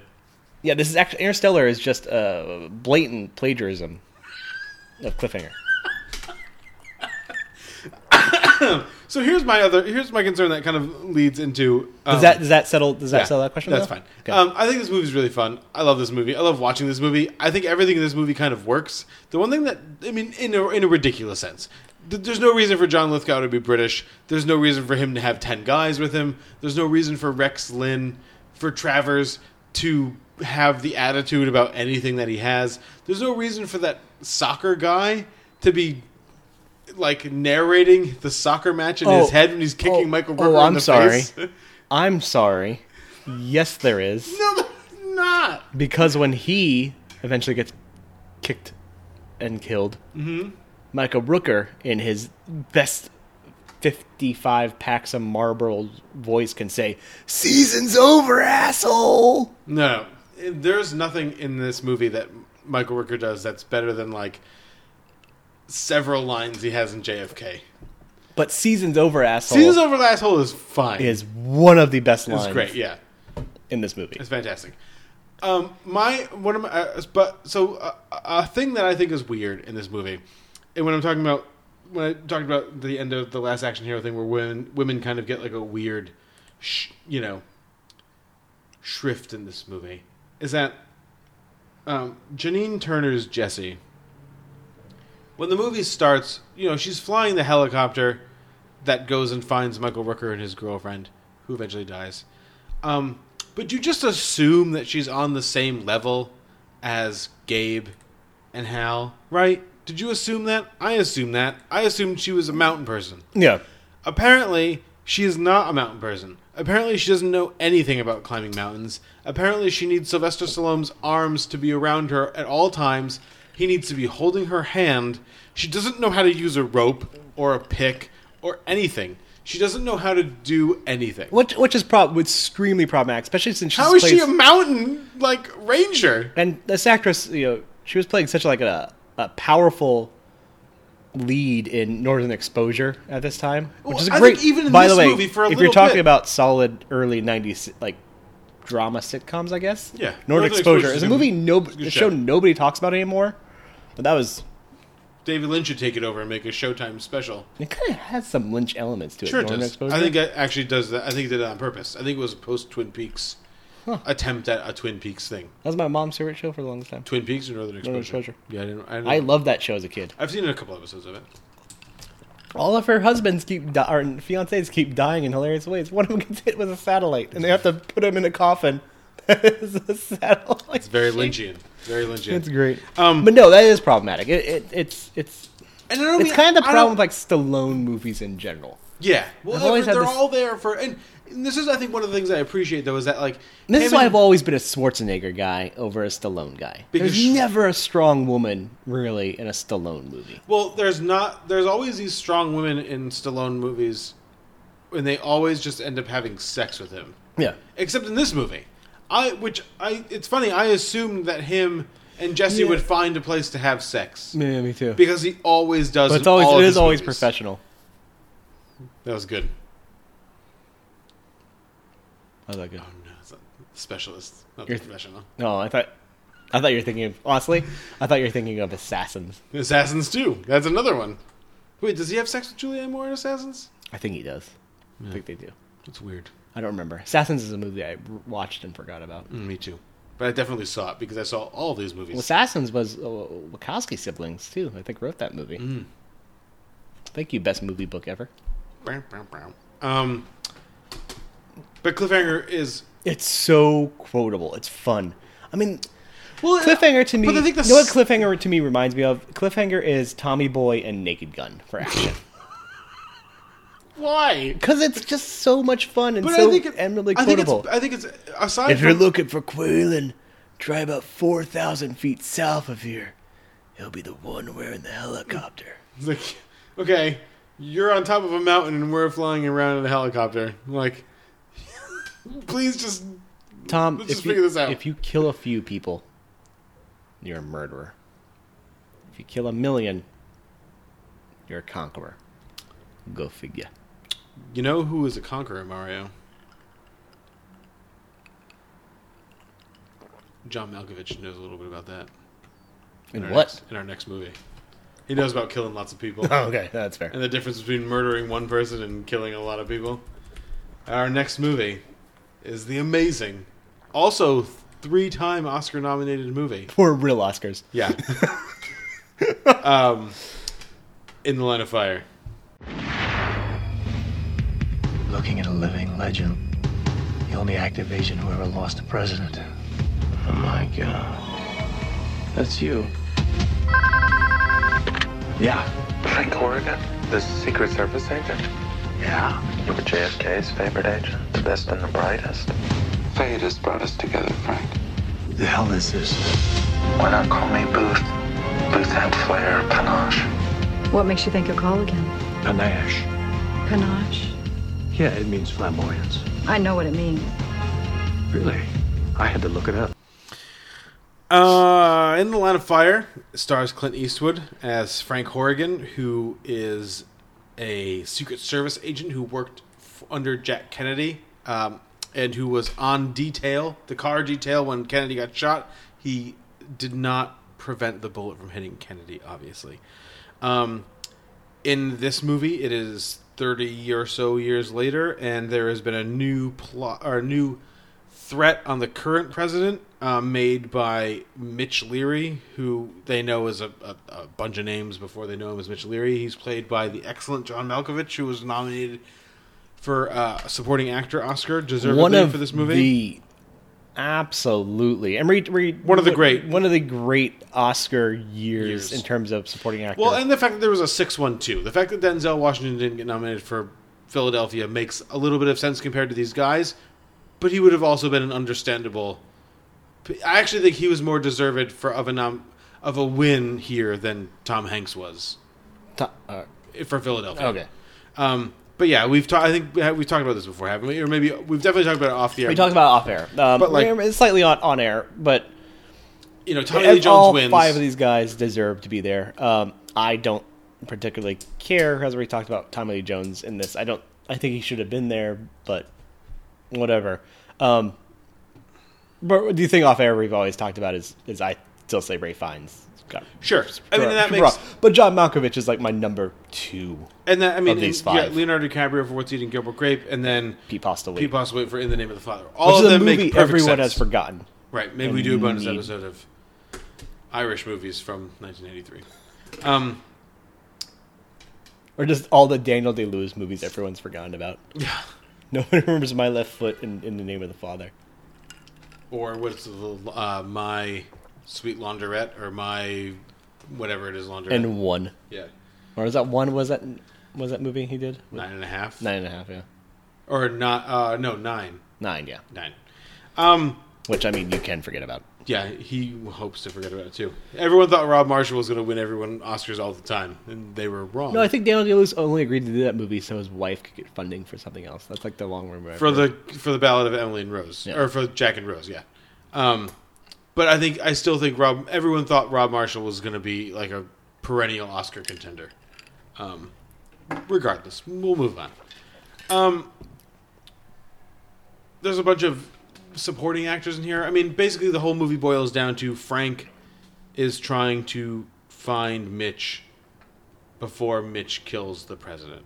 Um, in service of that goal is Rene Russo as Lilly Raines. Speaking of women having a weird time in, in 1993 action movies, um, Dylan McDermott plays uh, Frank's partner Al. Gary Cole is in there uh, as Bill Watts, who is like the Secret Service chief. That is the the core of Gary Cole's performances in movies. Gary Cole is in there. Gary Cole's in there and he yells at Frank a bunch, and then he just gives Frank everything he wants anyway. So who really cares? Um, you get a He Fred. gets, he gets shot. You get a good Fred Thompson performance. Yeah. Um, you know, when Fred Thompson was in these kinds of movies as the chief of staff of the president. Um, and This then, is this is coming right off of uh, another. Uh, this is coming off of Die Hard too. yeah. And years then afterwards. And a terrific, rest in peace, John Mahoney as the Secret Service director. just literally being John Mahoney. Which I mean, like do Doing want- John Do you want anything else from John? No, Mahoney? I just want John Mahoney to be there and to be John Mahoney, and whatever he says, everyone agrees with because he's John fucking Mahoney. Um, this movie got nominated. Besides Best Supporting Actor, it got nominated for editing and for um, writing, Best Original Screenplay. Um, it is directed by Wolfgang Petersen, who would direct Air Force One, which is an okay movie. Um, Huh. Das Boot. Well, what? What? Air Force One is a what movie? okay. Did you want to say it's a good movie? It's a it's a great movie until its last act. It's it's fine. And once Gary Oldman dies, it loses. Get off steam. my plane. No, it's a fine movie. It's it's it's fine. I have no I have no real problems with it, but I also don't have like a lot of love for it. Um, the Never-Ending Story. I I didn't know Wolfgang Petersen directed Never-Ending Story. Outbreak, which is a movie I really like. I really like Outbreak, um, which is another Rene Russo movie. Dustin Hoffman and Cuba Gooding Jr. That's a good triumvirate of stars there. And uh, The Perfect Storm, which is a movie I fucking hate, but only because it's just a movie about a storm that has George Clooney trying to do too much and Mark Mark Wahlberg not doing anything. And John C. Reilly doing good though. John C. Reilly is always doing good, but that's neither here nor there.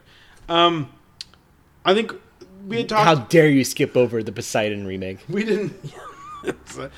A- we had talked off air about like structuring these conversations into like conversations about what works and what doesn't work in each of these movies, which you've obviously kind of abandoned. But I think since this is the first real movie we're talking about, like Cliffhanger's close. It's almost a real movie, but it's so ridiculous in some scenes that it's it kind of can't be. This is an actual movie.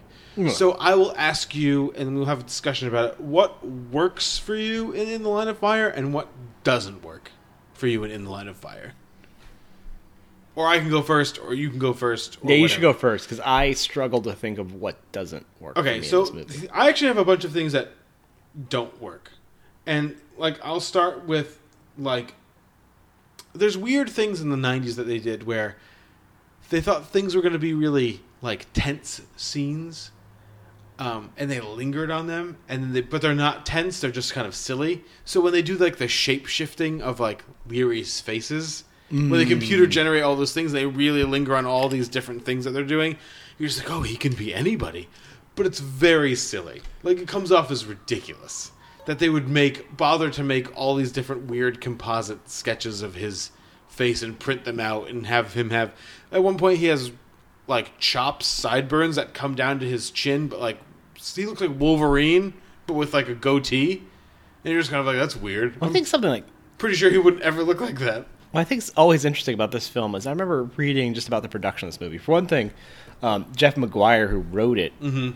who it was about ready to like just leave and, and leave the industry, um, like he was like a week away from it Mhm. when he like the script sold for a million dollars for good. him.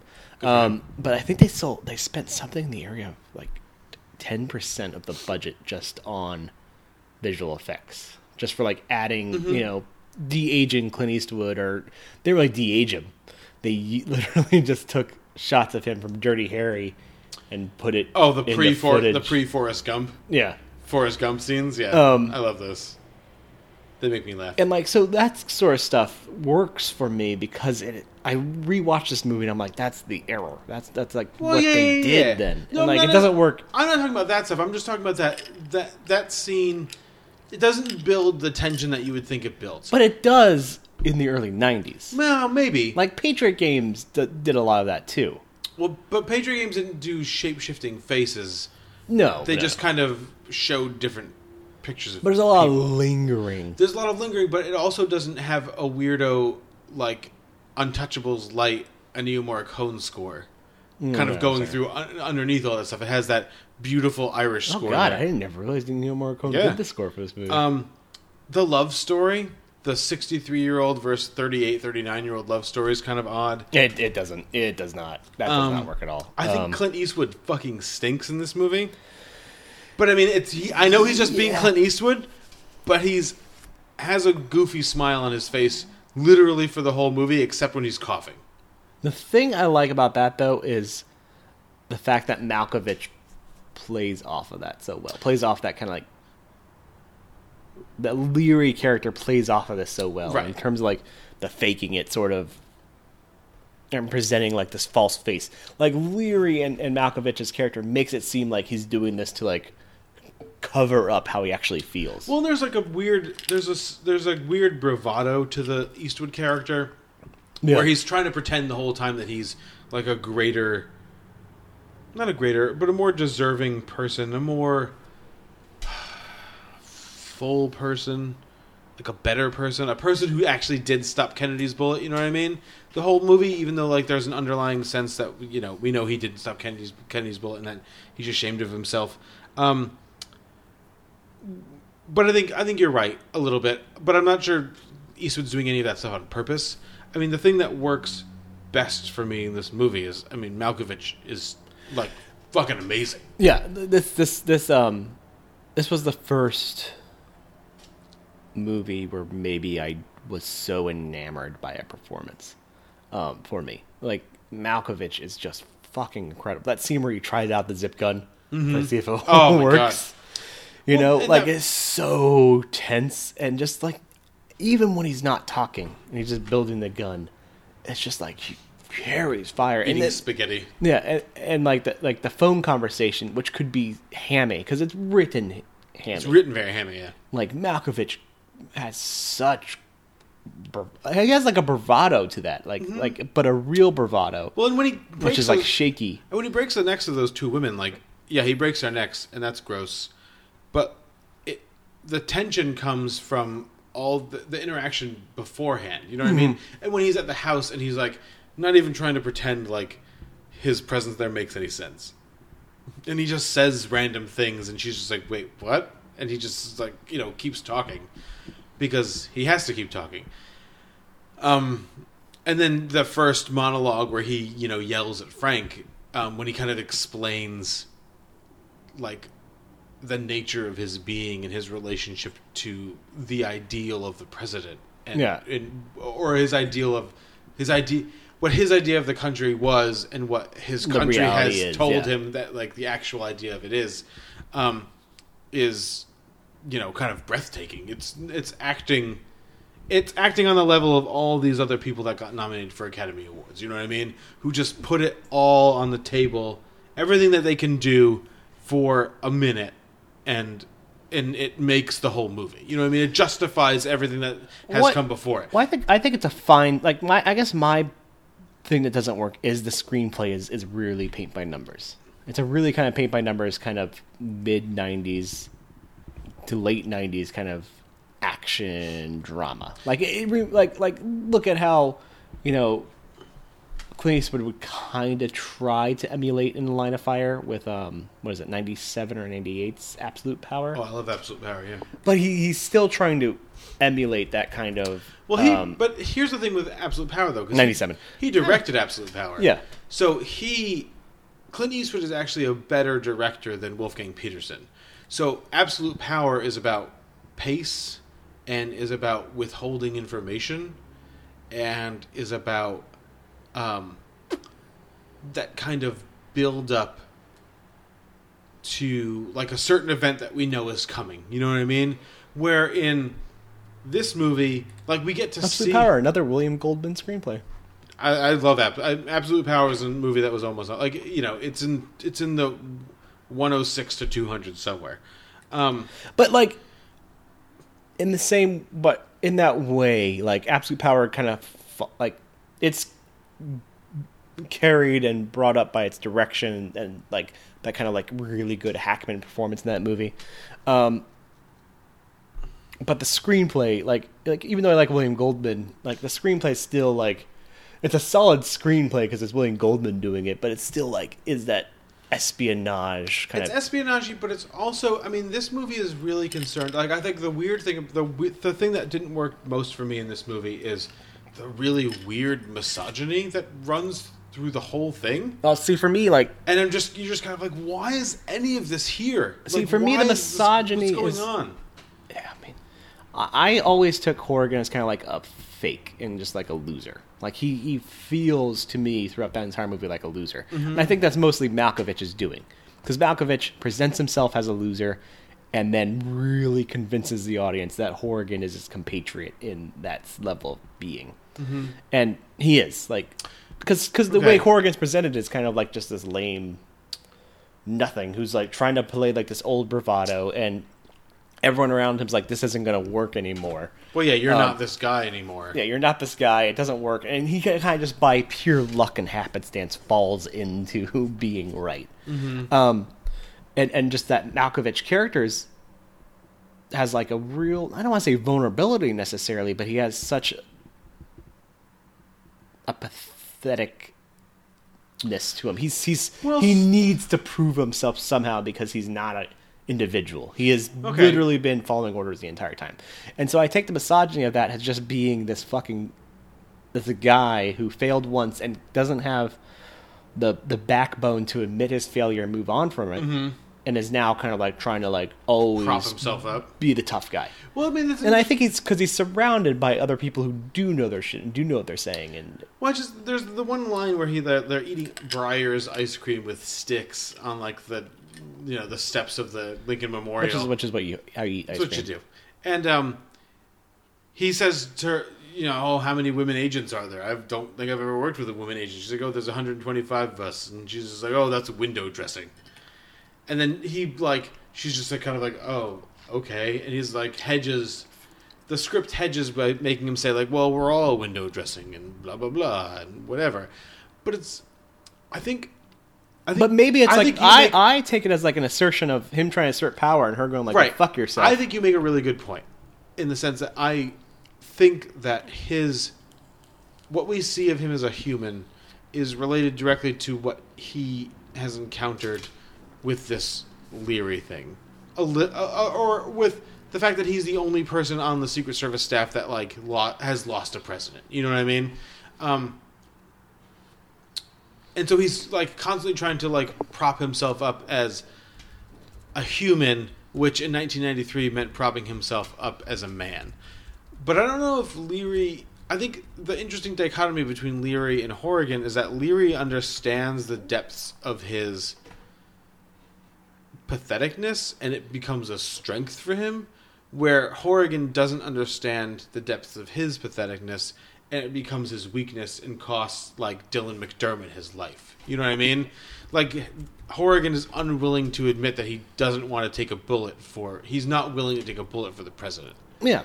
And it bugs the shit out of Well, I him. think- and so he just degrades everybody around him to make up for the fact that he is Well, I think that that's- he's weak. Well, I think's interesting is comparing, you know, the the the, char- the the actual person that Horrigan's based off of, Clint Hill, with um, you know, the character. Mhm. Like Clint Hill has that really famous sixty minutes interview with Mike Wallace, Okay. where he fucking breaks down crying and goes like, "I could have done something. You know, Mhm. I, I could have done more. I, I I should have been faster. I shouldn't have reacted." Basically, in a roundabout way, he says like, "I thought about my own self for a second instead of like jumping in front of the bullet." Mhm. Mike Wall, Mike, he's crying about this, and Mike Wallace is like, "Listen, nobody like and Mike Wallace breaking Mike Wallace, like you know, Mike Wallace never kind of like stepped out himself. Like, guy, nobody blames you. Yeah, yeah. It's, it, it's Lee Harvey Oswald, supposedly. No, people Lee Harvey Oswald did it because eleven twenty two sixty three showed us. Um, but you know, he showed like this this actual person shows vulnerability like a real human being, Mhm. like a person who's in the service of this very kind of like masculine, at least in the 60s, Mhm. job and, Yeah, yeah. and like br- carries bravado. But 10 years after the fact, I think the interviews from the early 70s is breaking down crying on national television. Mhm. And Horrigan refuses to do that. And I think this movie does expertly, and I think this is where I think Wolfgang Petersen's a better director than him give it, give on, is that But he's just not as good as Clint Eastwood. He's just not. What was that Clint? I don't know, man. I, I, I keep thinking back to that Jeff Daniels Clint Eastwood movie. Can't remember the name of it. That movie's just so poorly directed. Is it new? No, it's older. Um, but like, there is such a bravado with Clint Eastwood's character. I don't think Wolfgang Petersen's a bad director. I just think Clint Eastwood. I mean Jeff Yeah, Bridges. yeah. I meant Jeff Daniels. Um, Blood Work from Oh, 2002. Blood Work is good. Is it? No, it's Yeah, Blood Work is a good movie. It's not. Sure, it is. It's just a police procedural, and Michael Connelly is a pretty good writer. Anjelica Huston's in that movie. Yeah, oh my god. It's all right. The the movie where from the first where like fifteen year old Mario was like Jeff Reynolds with bad guy. You just saw that coming. But that's I'm whenever I watch like I don't. We've talked about this. I don't mind spoilers. Like you can tell me all the spoilers. Well- you can tell me what happens and everything. I don't really fucking care if I know who the villain is. Like the, at the very beginning. But when that is what's carrying that, I'm just saying. I think Clint Eastwood and Wolfgang Petersen are pretty equal directors. I think Wolfgang Petersen's a better director of action, and Clint Eastwood's maybe a better action, a, a better director of person. Um, but in this situation, I think Horrigan is presented as this like just there's fake bravado. Yeah. But I don't think the script works. And I think the script is pulled up by uh, Malkovich. Yes. Because it is really by the numbers. Like there is an attempt by Wolfgang Petersen, I think, and Malkovich to kind of like do work, but the script isn't doing. Well, I think I mean, and it's upon watching it again, and I hadn't watched it for a long time, and I'd seen this movie. I haven't watched it for like ten years. I've seen this movie, but I, me too. But when I watched it, I watched it. I a watched lot. it a lot. I'd seen this movie a lot of times. Like I've seen this movie at least like twenty five times. I think there's a depth to the. Because it has a falling death. I've always loved falling deaths. Yeah. The main bad guy. Every time the main bad guy falls to his death, Mhm. I get excited. Oh, I wonder why. I wore out. what? I wonder why. It's not directly related to a movie that's high up on your list. at Oh. all. Shit, You haven't right. been trying to relive that moment for your whole life. I'm not kidding you. I just I've never thought about that. Really?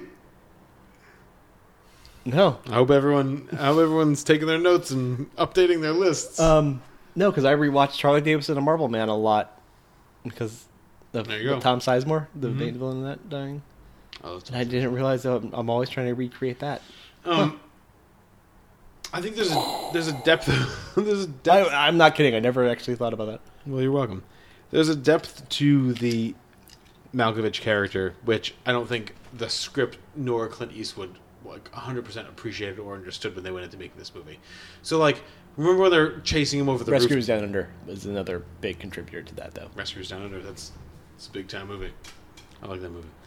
Um, yeah, those middle, those weirdo '80s Disney movies are dark. I like them. Yeah. Um, the scene where they're chasing him over the rooftops and he jumps and you know Frank doesn't get there and and Mitch and Leary tries to help him, and then you know Frank pulls the gun on him and and the scene I always forget or the moment I always forget is when Leary wraps his mouth around that gun.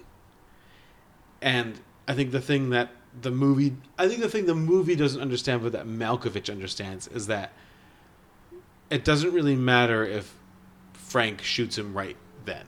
He's already like he's already killed the president in his head. You know what I mean? Yeah.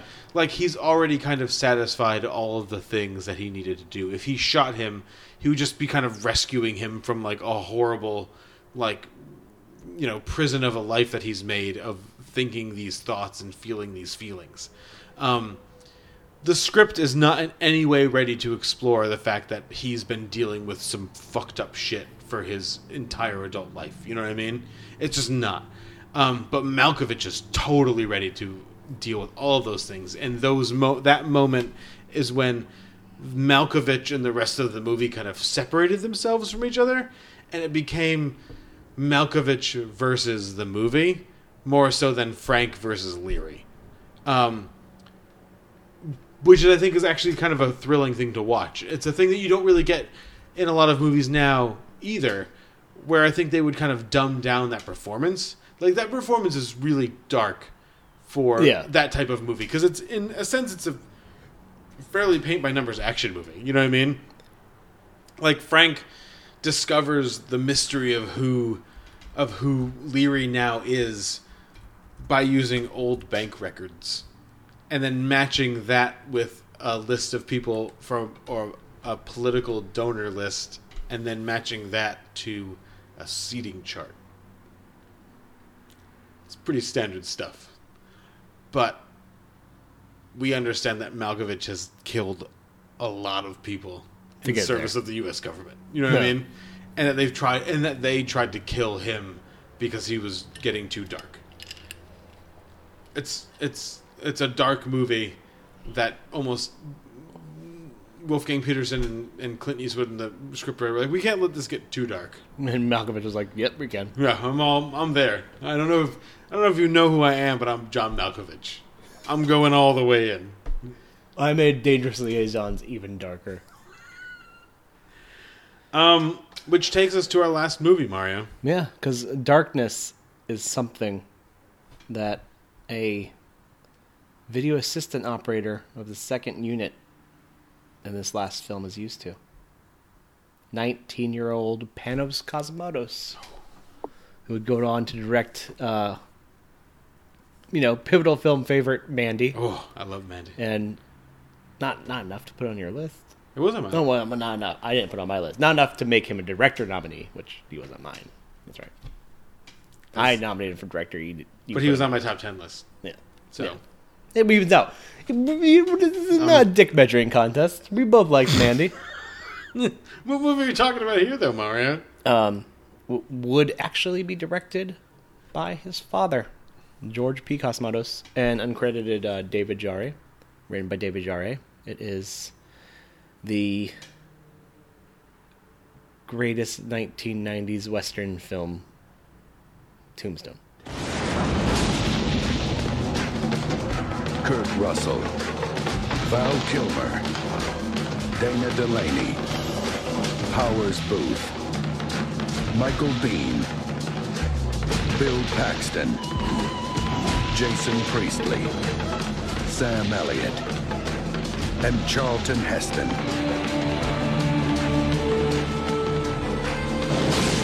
You tell him I'm coming! And hell's coming with me! Justice is coming to Tombstone.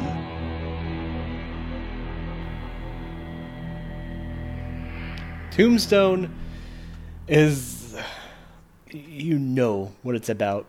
It's about the the fight between the Earp brothers and the um the the the, uh, the red the red coats basically the red sachets the um the cowboys uh during the late 1880s. If you want to read a okay book about it, um the, Okay. the last gunfight by I don't remember the author. The last gunfight. Uh, I can't read it. Your bookshelf's too far away. by Jeff Guinn is is a solid take on the uh, real story of the OK Corral. Um, directed by George Cosmatos, starring Kurt Russell in the role he was born to play as Wyatt Earp. Mhm. Sam Elliott and Bill Paxton as his brothers. Powers Boothe and Michael Biehn as the antagonists and the Cowboys. Stephen Langs and, and Thomas Haden Church has some nice underling villains. Dana Delany as the love interest. Like the Dana Delany. And a good old Val Kilmer as Doc Holliday. Um, I'm gonna start only because you're drinking right now. My cousin Kevin was a huge like Tombstone guy, and basically showed me this movie when I, you know, when I was an appropriate age of twelve. Um, I was an appropriate age of seven when I saw this. We're all, you know, we're always going to be doing this. um, and it at the time seemed like, and we're going to talk about this with uh, other movies too. At the time, seemed like a very subversive movie. You know what I mean? It's pretty violent. Um, Very sexual. I mean, they had, to, they had to have like a sex scene cut out to avoid an NC-17 X rating. But the Val Kilmer Doc Holliday performance was even at a like eleven or twelve. I understood was one of the great film performances of all time, and he's not recognized at all. Like through, I mean, maybe some of the Critic Circles awards, maybe. I doubt it. We could research it, but I don't really fucking care. Um, no, this movie got no recognition. Val Kilmer pretty decent reviews. Doc but Holliday is an all-time iconic film performance. There's nothing else like it. It is. He has disappeared 100% into the role of the drunk, you know, dying Doc Holliday, and literally everything he says in the movie is maybe not plot significant, but significant to the life of whoever is watching. I would argue that "I'll Be Your Huckleberry" is almost as iconic in the film lexicon as something like "I'll Be Back."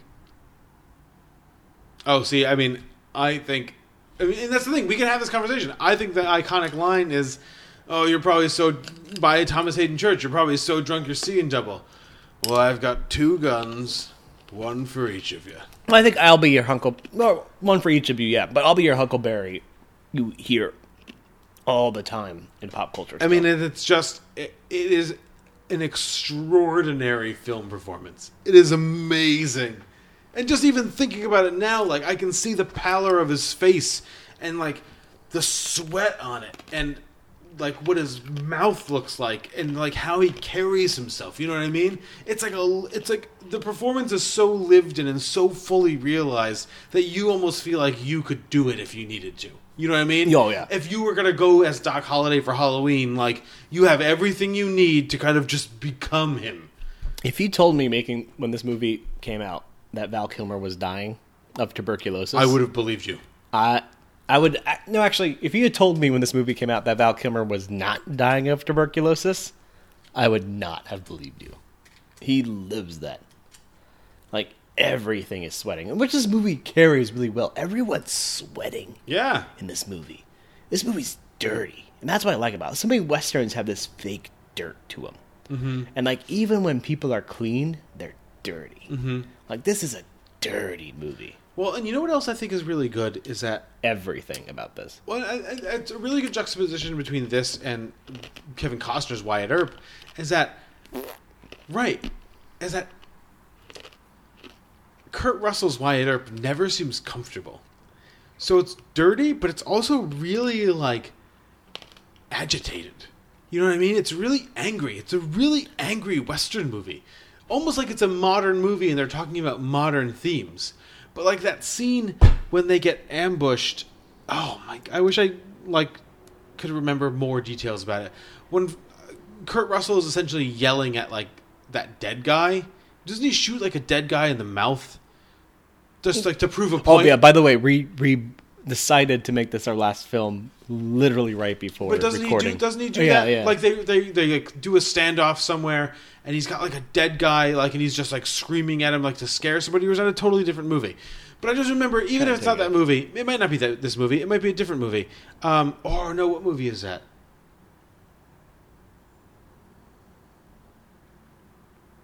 I don't know what movie it is. Maybe it's not this movie. But I know that Kurt Russell never seems comfortable, and even with like his brothers are kind of having a good time. You know what I mean? They've got their they've got their their poker going and their craps and like all you know the gambling and everyone's drinking and um, you know Dana Delany is interested in in in Wyatt Earp and all this other stuff, but he just he never seems comfortable. He never see. Oh, I'm thinking of the Untouchables, um, but it's I think the same thing stands with this is that it's it's an, like an anxiety producing film in a good way, not in like uh, uh, an art house film way, in like an action movie way. The like thing- everybody could die at any time in this movie. The thing I love about this movie is every single performance in this movie and every single person you see in this movie, maybe with the exception of Daniel who I've never been the biggest fan of, Mhm. is so fucking committed to it. Mhm. Like everyone's giving it their all. Um, Kurt Russell famously is basically kind of co-wrote this film. Mhm. Like got rid of a ton of shit from Jarre's script. Kevin Jarre was really supposed to direct it, gets fired early on because he doesn't know what he's really doing. Mhm. So they bring in Cosmatos, but then like everyone just like is fucking like Cosmatos is demanding. He has that kind of like Sergio Leone characteristic to him of just like fucking bearing down on everybody and saying like we need to get this done and having a vision and wanting real locations and authenticity with real clothing. So you know everything's itchy and uncomfortable and hot and there's scorpions everywhere. But everyone's in it. Like val kilmer's in it um like you said in it. But then like there's these moments that are so smartly done. Early on where kind of Earp intimidates um, the gambler, Mhm. The Billy Bob Thornton character. Yeah, yeah, yeah, yeah. Yeah. That's all ad libbed from Thornton. Like, Oh, Billy really? Bob I don't think Thornton was just that. told to be a like just be a jerk, be a dick, and Billy Bob Thornton, as we mentioned earlier, being fucking Billy Bob Thornton, Mhm. is awesome in that role. Stephen Lang is great as this spineless drunk idiot. You know, like like where Earp gets to tell him as he's like running off, you know, say, "Hey, tell him hell's coming." And I'm and hell no, tell him I'm coming. Yeah. And hell's coming with me. And you know how Stephen Lang plays such a Yeah. convincing drunk? Because Stephen Lang fully admits he was drunk through most of that. Because everyone was so fucking in it. You get Robert Mitchum, the voice of like the, the surviving gritty voice of like manliness and Did he have a love and bravado. hate tattoos on his knuckles? I hope so. Let's not get too much into that for some reason. um, you know, narrating this movie, you get Sam Elliott, who's the quintessential Oh, Sam- man, yeah, playing like the, the surly but the mature and you know brother, and everyone's so committed to this. I mean, there's Billy Zane. To to to, to bring it to wrap Billy it Zane. to to you know put a You know nice what? little bookend I mean- on this. Billy Zane is Billy, Billy Zane and Dana Delany are the two parts of this movie that stink. Billy Zane Dana Delany looks right great in this movie. I love. I actually Like, has I See, mean I think Dana Delany works really well in this movie because I think she's really dangerous. She doesn't ever come off I as think I think there's a lot of good of. Dana Delany left on that floor because Dana Well, Delaney was maybe. I mean, going off of like especially her performances in something like a terrible movie. I think it's Exit to Eden Oh yeah, yeah, yeah. The with uh, Dan Aykroyd William movie and Dan Rosie Aykroyd, O'Donnell. William McNamara, Yeah, yeah. and Rosie O'Donnell, but also uh, China Beach. Mm. That that eighties, I think it was China Okay, Beach, the I don't know. eighties, early nineties TV show. Um, like she knew how to really accentuate like her. Um, it was China Beach, like her extreme, like sec, like strong sexuality. Because Yeah, Dana yeah, yeah. Lady, like for people that don't know, like this was she was like She was a person back in 1993. and um, that actress who I'm forgetting right, Lori Mastro. Oh God, from um, that Tom Selleck, Alan Rickman Western movie. Um, from Quigley Down Under. I think her and Laura San Giacomo were like the two like sex I like how pots of the you early came up with Laura San Giacomo from Quigley Down Under and not Pretty Woman. That's really funny. I that don't like- makes me laugh. like inside of myself. Outside, I'm just confused that you went to Quigley Down Under and not Pretty Woman. But literally, it inside, was, I'm it was- laughing. I went from, uh, I, like a Pretty Woman wasn't even on my mind. It was Just Shoot Me. Just like- Shoot Me Too, yeah, yeah. I was like, I was like, Quigley Down Under, and also Just Shoot Me. And, and but Pretty Woman never came into my mind. Is- Pretty Woman is a movie I've seen exactly three times, But and Laura every time I Giacomo was a kind of a big it. deal. Yeah, I mean, I don't like it either, but Um, but no, like those two in the early '90s, at least in my sphere, were kind of like the huge, like they were like the women that are super carrying or sexual, like Sharon Stone to an extent, but like she was like a mainstream actress. She These a different- Dana Delany yeah. and like Laura San Giacomo were like small actresses who were kind of like they were driven by like their sexuality, and like Dana Delany does that in this movie. And I think a lot of like what she, the power she kind of carries. Maybe is left in the cutting room floor. I've never See, seen the unedited version of this I film. think she's. I think she is powerful in this movie, and I think she's like the one actress in all of the movies that we've talked about so far that literally owns her part and owns her place in the world in the film that she's in. You know what I mean? She's not holding hands with anybody. She is dictating. Even I mean, she's a prostitute, so there's not a lot we can. Or no, she's not a prostitute. She's um, she's the wife. Uh, is she the wife of somebody else? She is. She's like um, a socialite, right? Yeah, she's like a traveling theater, like right. Yeah, food yeah, she's an actress, right? Yeah. or she's a singer, whatever. These well, I'm getting these westerns all confused in my head. Um, she owns like her her place in that society. You know what I mean? She's not taking a back seat to somebody, and I think that's significant in this movie, where literally nobody in this movie takes a back seat to anybody. So the villains all think that they're on top. Wyatt Earp and his brothers and Doc Holliday think they're on top, and it's just and you know Dana Delany thinks that she's because of her status that she is just as significant as anybody else is. Um, it all kind of like just comes to a head. Like the whole movie is just kind of an eruption of all of these these power struggles, Hmm. which is really interesting. And what's Awesome. great is you have all these super powerful actors and actresses working off of and actors working off of each other doing that. Well, that's I mean, And that brings everything up. Like even like Jason Priestley, who's usually not good, yeah, is Jason good Priestley. this. Yeah, Jason Priestley. Oh man, Maybe get like a small Michael Rooker performance. I you wish- get you get a small like you get a uh, you know he's a low mather concurrent Thomas Haden Church. Why couldn't you have mentioned this earlier so I could have watched this before we did this? Podcast? because I thought it was a 1991 movie. Ugh. It was a 1993 movie. now I'm gonna have to watch it. We have to watch it, but this is Tombstone is a Tombstone is an is an all time great movie. no, it is. We both talked about how this both this movie barely missed both of us. But here's lists. the thing. I mean, why why did it not make your list? Because I know why it didn't make my list. Why didn't it ma- not make your list?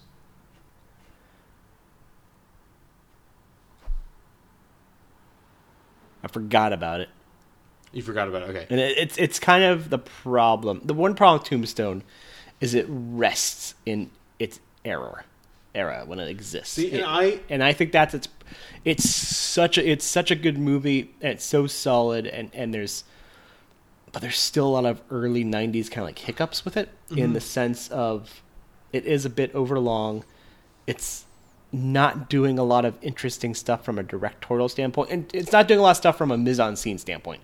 Like the cameras sat down the middle Hmm. and letting the actors do their Yeah, shit. there's a little bit of it's a little It's like a it's like a it's like a film stage performance. it's a little in lot of ways. cartoony in its images. You Yeah. know what I mean? All, the colors are almost maybe too bright. They're too clear. You know what I mean?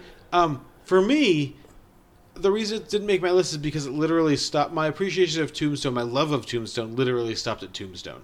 So like it just stops here. Like I don't take anything from Tombstone, Oh, no, and it applies to anything else. I mean, so like the one thing that I would put it if I was going to put it on, I would put it on because oh my god, it's so much later than I thought it was. Um, I would put it on because like a lot of the things that like my cousin Kevin like exposed me to were very influential to me like growing up.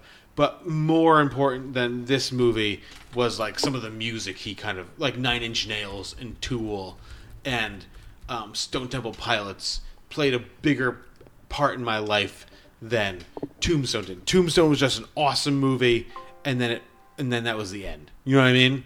That was the end of it. It was just an, a, a, movie that is awesome. Nothing that I watched after this, I think, my appreciation of those movies are um, influenced at all by my appreciation of Tombstone. You know what I mean? It Mm. just it literally is just Tombstone. Um, but that doesn't change the fact that it's awesome. That doesn't change the fact that I now want to go watch Doc Holliday do some or Val Kilmer as Doc Holliday say everything. And I just I love the fact that like some of the villains and all that like leave and separate. Like compare this to Assassination of Jesse James with Coward Robert Ford, Mhm. which is a really great. Like, really disagree with this. But I think it's a great movie. It's a good movie. Yeah. Um, but it goes on too much to show you what happens to Robert Ford. Mhm. And in something I find, oh no, the the, the film police are coming at me Coming for saying Tombstone is a better movie than Assassination. I think it's a better movie. in terms of, of writing and standpoint for me. Um, is the fact that you know a kind of pretty very present antagonist in this movie is Ike Clanton. Mhm. You know, like he's he's a minor antagonist, but he is kind of like a spine carrying throughout this film. Mhm. Um, in the same way that something like a Robert Ford would be, even though Robert Ford's like the main a main character. Mhm. Um, but just how quickly, you know, Robert Mitchum says in the in a throwaway line like was shot and killed two years later. Like that's all you get. You don't have to. You don't see it. Mhm. It doesn't matter. He's such a nothing that you know Mhm. it doesn't matter. And that like the last line of dialogue, that entire like line of dialogue wrapping everything up, like Mattie dying of the drug overdose and all that, and like everyone moving off and doing their own life, and then ending with the Tom Mix wept. Well, the- It's so great. Like the pallbearers were William S. Hart and Tom Mix. Yeah. And then just like that nice fucking Robert Mitchum being, I'd say one of the greatest, one of the top five actors Sure. of all time. That brilliant pause he makes, and then just goes, "Tom Mix wept." I um, you just end it there. I think one of the reasons that this movie is great, and I think one of the things you're kind of alluding to is that the villain in this movie is not necessarily like the villains. The villain in this movie is like the West. Yeah, You know what I mean? Like, and, what's, and what's and what's what's what? And this isn't. This might be an overreach for me. But uh, reach it. It's a bonus episode. We can say This we want. movie is so much about like toxicity of of bravado and the toxicity of how the West kills you. Like where you know the last line that you know Doc Holliday says is that's funny, Mhm. looking down at his feet because his shoes are off because it's so you're so used to dying with your boots on, Mhm. you're getting killed, and ending this movie with Tom Mix wept, the breaking of this fucking ridiculous needing to be a man and bleeding and killing people who despise like conf- like, you know like get in your face and whatnot and it's like saying no we broke from this that is the old west that's the dead west i think that's pretty powerful Well, stuff And there I think this is a reaction to, and maybe it isn't, but it wait like what do you think of that point you I think, it's a great point. okay I think I was going to make. I didn't know if I was was a going to make a point to support your point. Yeah. That I think it that point relates directly to something like Unforgiven, where nobody wept. It just went back to being everything went back to being the way it was. They fixed this one problem. You know what I mean? Clint Eastwood shot a bunch of guys. We're going to talk about Unforgiven later. Um, Clint Eastwood shot a bunch of guys. Um, a bunch of people died. Some people left. Some people left town. Um, but nobody wept. It Well- just goes back to being. It just goes back to being the West. and that's what's nice is like this movie has that separation of time to Well, like there's where, a- there's you know a like real- 1920 is when Wyatt Earp dies I I think. think I one of the reasons I love Unforgiven is because it has that nihilism to it. You know what I mean? Where it's literally just like you can kill anybody you want. It doesn't make any difference because there's always going to be someone else in this era of the United States. There's always going to be someone else. 1929 Wyatt Earp th- there's always going to be someone else to kill. You know what I mean? There's always going to be another problem that you can only solve by, you know, hiring an assassin to kill somebody that wronged you. Blah blah blah blah blah. Um, and this movie kind of seems to suggest that that there's an alternative to it. There's a um, there's an alternative to that nihilism. You know what I mean? You can feel emotionally about losing your brothers and losing your friend and losing everything that you worked for, or losing the ideals that inspired you to kind of take the um, embody the role that you were asked to embody in terms of like Wyatt Earp being like you know the sheriff or whatnot. Um, the there's an inherent callback to the like a quest for goodness. You know what I mean? Which is I think largely absent in westerns, where that there is actually something you can take away from here. In that in that he wept part, and like your suggestion that there's there's a break. The break is that like we can move beyond these tropes, feel something, and make a better country yeah we may be reading into this, but this is two hours into discussion now, and that we didn't expect to have. But it's also about it's also about like the changing like tides of everything. yeah, yeah. I mean, look at it this way. But most westerns don't. The changing tides in most westerns is that like, um, oh, this you know whatever invention is going to come in. You know what I mean? It isn't like an emotional changing tide. Well, you know what I mean? It's, it's- a it's, it's- a cultural changing And tide. it's the fact of like the cult, no, it, but it is like the cultural changing, the emotional cultural changing tide. It's it's always funny to think about the fact that like Mel Brooks was born before Wyatt Earp died. Like Mm. that's how close this shit is to us. still. Yeah.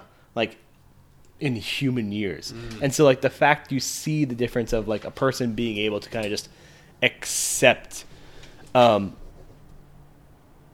to to let that veil down of, of sadness, you know, and, and weep there for that moment where Mm-hmm. like none of that happens. Like like you know, Wyatt Earp kind of does that when um, his brother dies. But he Um, can't do it for long because he's got to go kill some people. Yeah, exactly. Instead, it goes back into rage. But Yeah. the movie ends with just like that breaking of the veil. Yeah. and just like it's just always showing like that kind of. I don't know. It's just kind of. It, it feels like it's a nice little like. Tombstone always fe- like like bringing to your point of like your appreciation of Tombstone begins and ends with Tombstone. I think that's what it is. Mm. It's a fucking diamond relic under the dirt that exists as a moment in time Mm. that we look back on and go like, oh, that a moment of bravado and whatnot. But thank God that's in the fucking past. Mm. Yeah. that movie fucking rocks. I love Tombstone. Um, And it gave us the first like instance of Panos Cosmatos with a camera, which That's true. is looking like it's going to be a lot of good twists because he's doing a Lovecraft movie now. And if there's one guy who can do a Lovecraft movie, It's it's, going to yeah. be Panos Cosmatos. um, should we both? I think we should probably cry, right? I don't this want to. podcast. Wait. I don't want to wait for our lives to be over. Podcast Kiss ruined. me beneath the silver. Or get, No, get some, get some weenus. episode. What's that? What's that weenus Oh, song? um, Teenage Dirtbag. I'm just a teen. Uh, I actually like that song.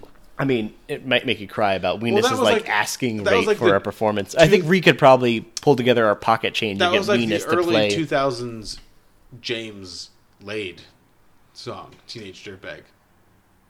James Laid. Remember Jane, the song Laid by James? It's like. Oh yeah, yeah, yeah, yeah. See what happens when we start talking about. We're not we talking about those movies no, anymore, but when we though. start talking about the early '90s, Yeah, it gets us, it gets us on a nostalgia train, I- and we're gonna be back on the nostalgia train in a future episode. But if you want to suggest a year Oh, or yeah, a yeah, yeah. time for us to talk about, Communicate with us. at twitter.com slash film pivotal. Or you can email us at pivotalfilmpodcast at gmail.com or send a message to us via pivotalfilm.com or you can look at links to how to subscribe to us. Or and comment on our SoundCloud. You can even do that. Yeah. I think you can put That's a comments thing. on Yeah, SoundCloud. yeah, yeah, I think you can. I don't know why you'd, it'd be a weird way of engaging We're, we're both media. looking at each other like, can you? Did we just you can, make a you mistake? can, you can do that. Um, I've always opened up like every time we get a heart on SoundCloud, I open up like to see like if there's a comment. Yeah. It's a comment. Um, but you know what I like to think? Yeah. because people aren't commenting. They're like, you know what, guys, They know it. They got it. They got it. They it's got like it so. I'm at the gym, and I have this guy I work out at the gym, and this uh, women, several women who are pretty fit, come up to him and always suggest like a correction to his form. They never do it for me.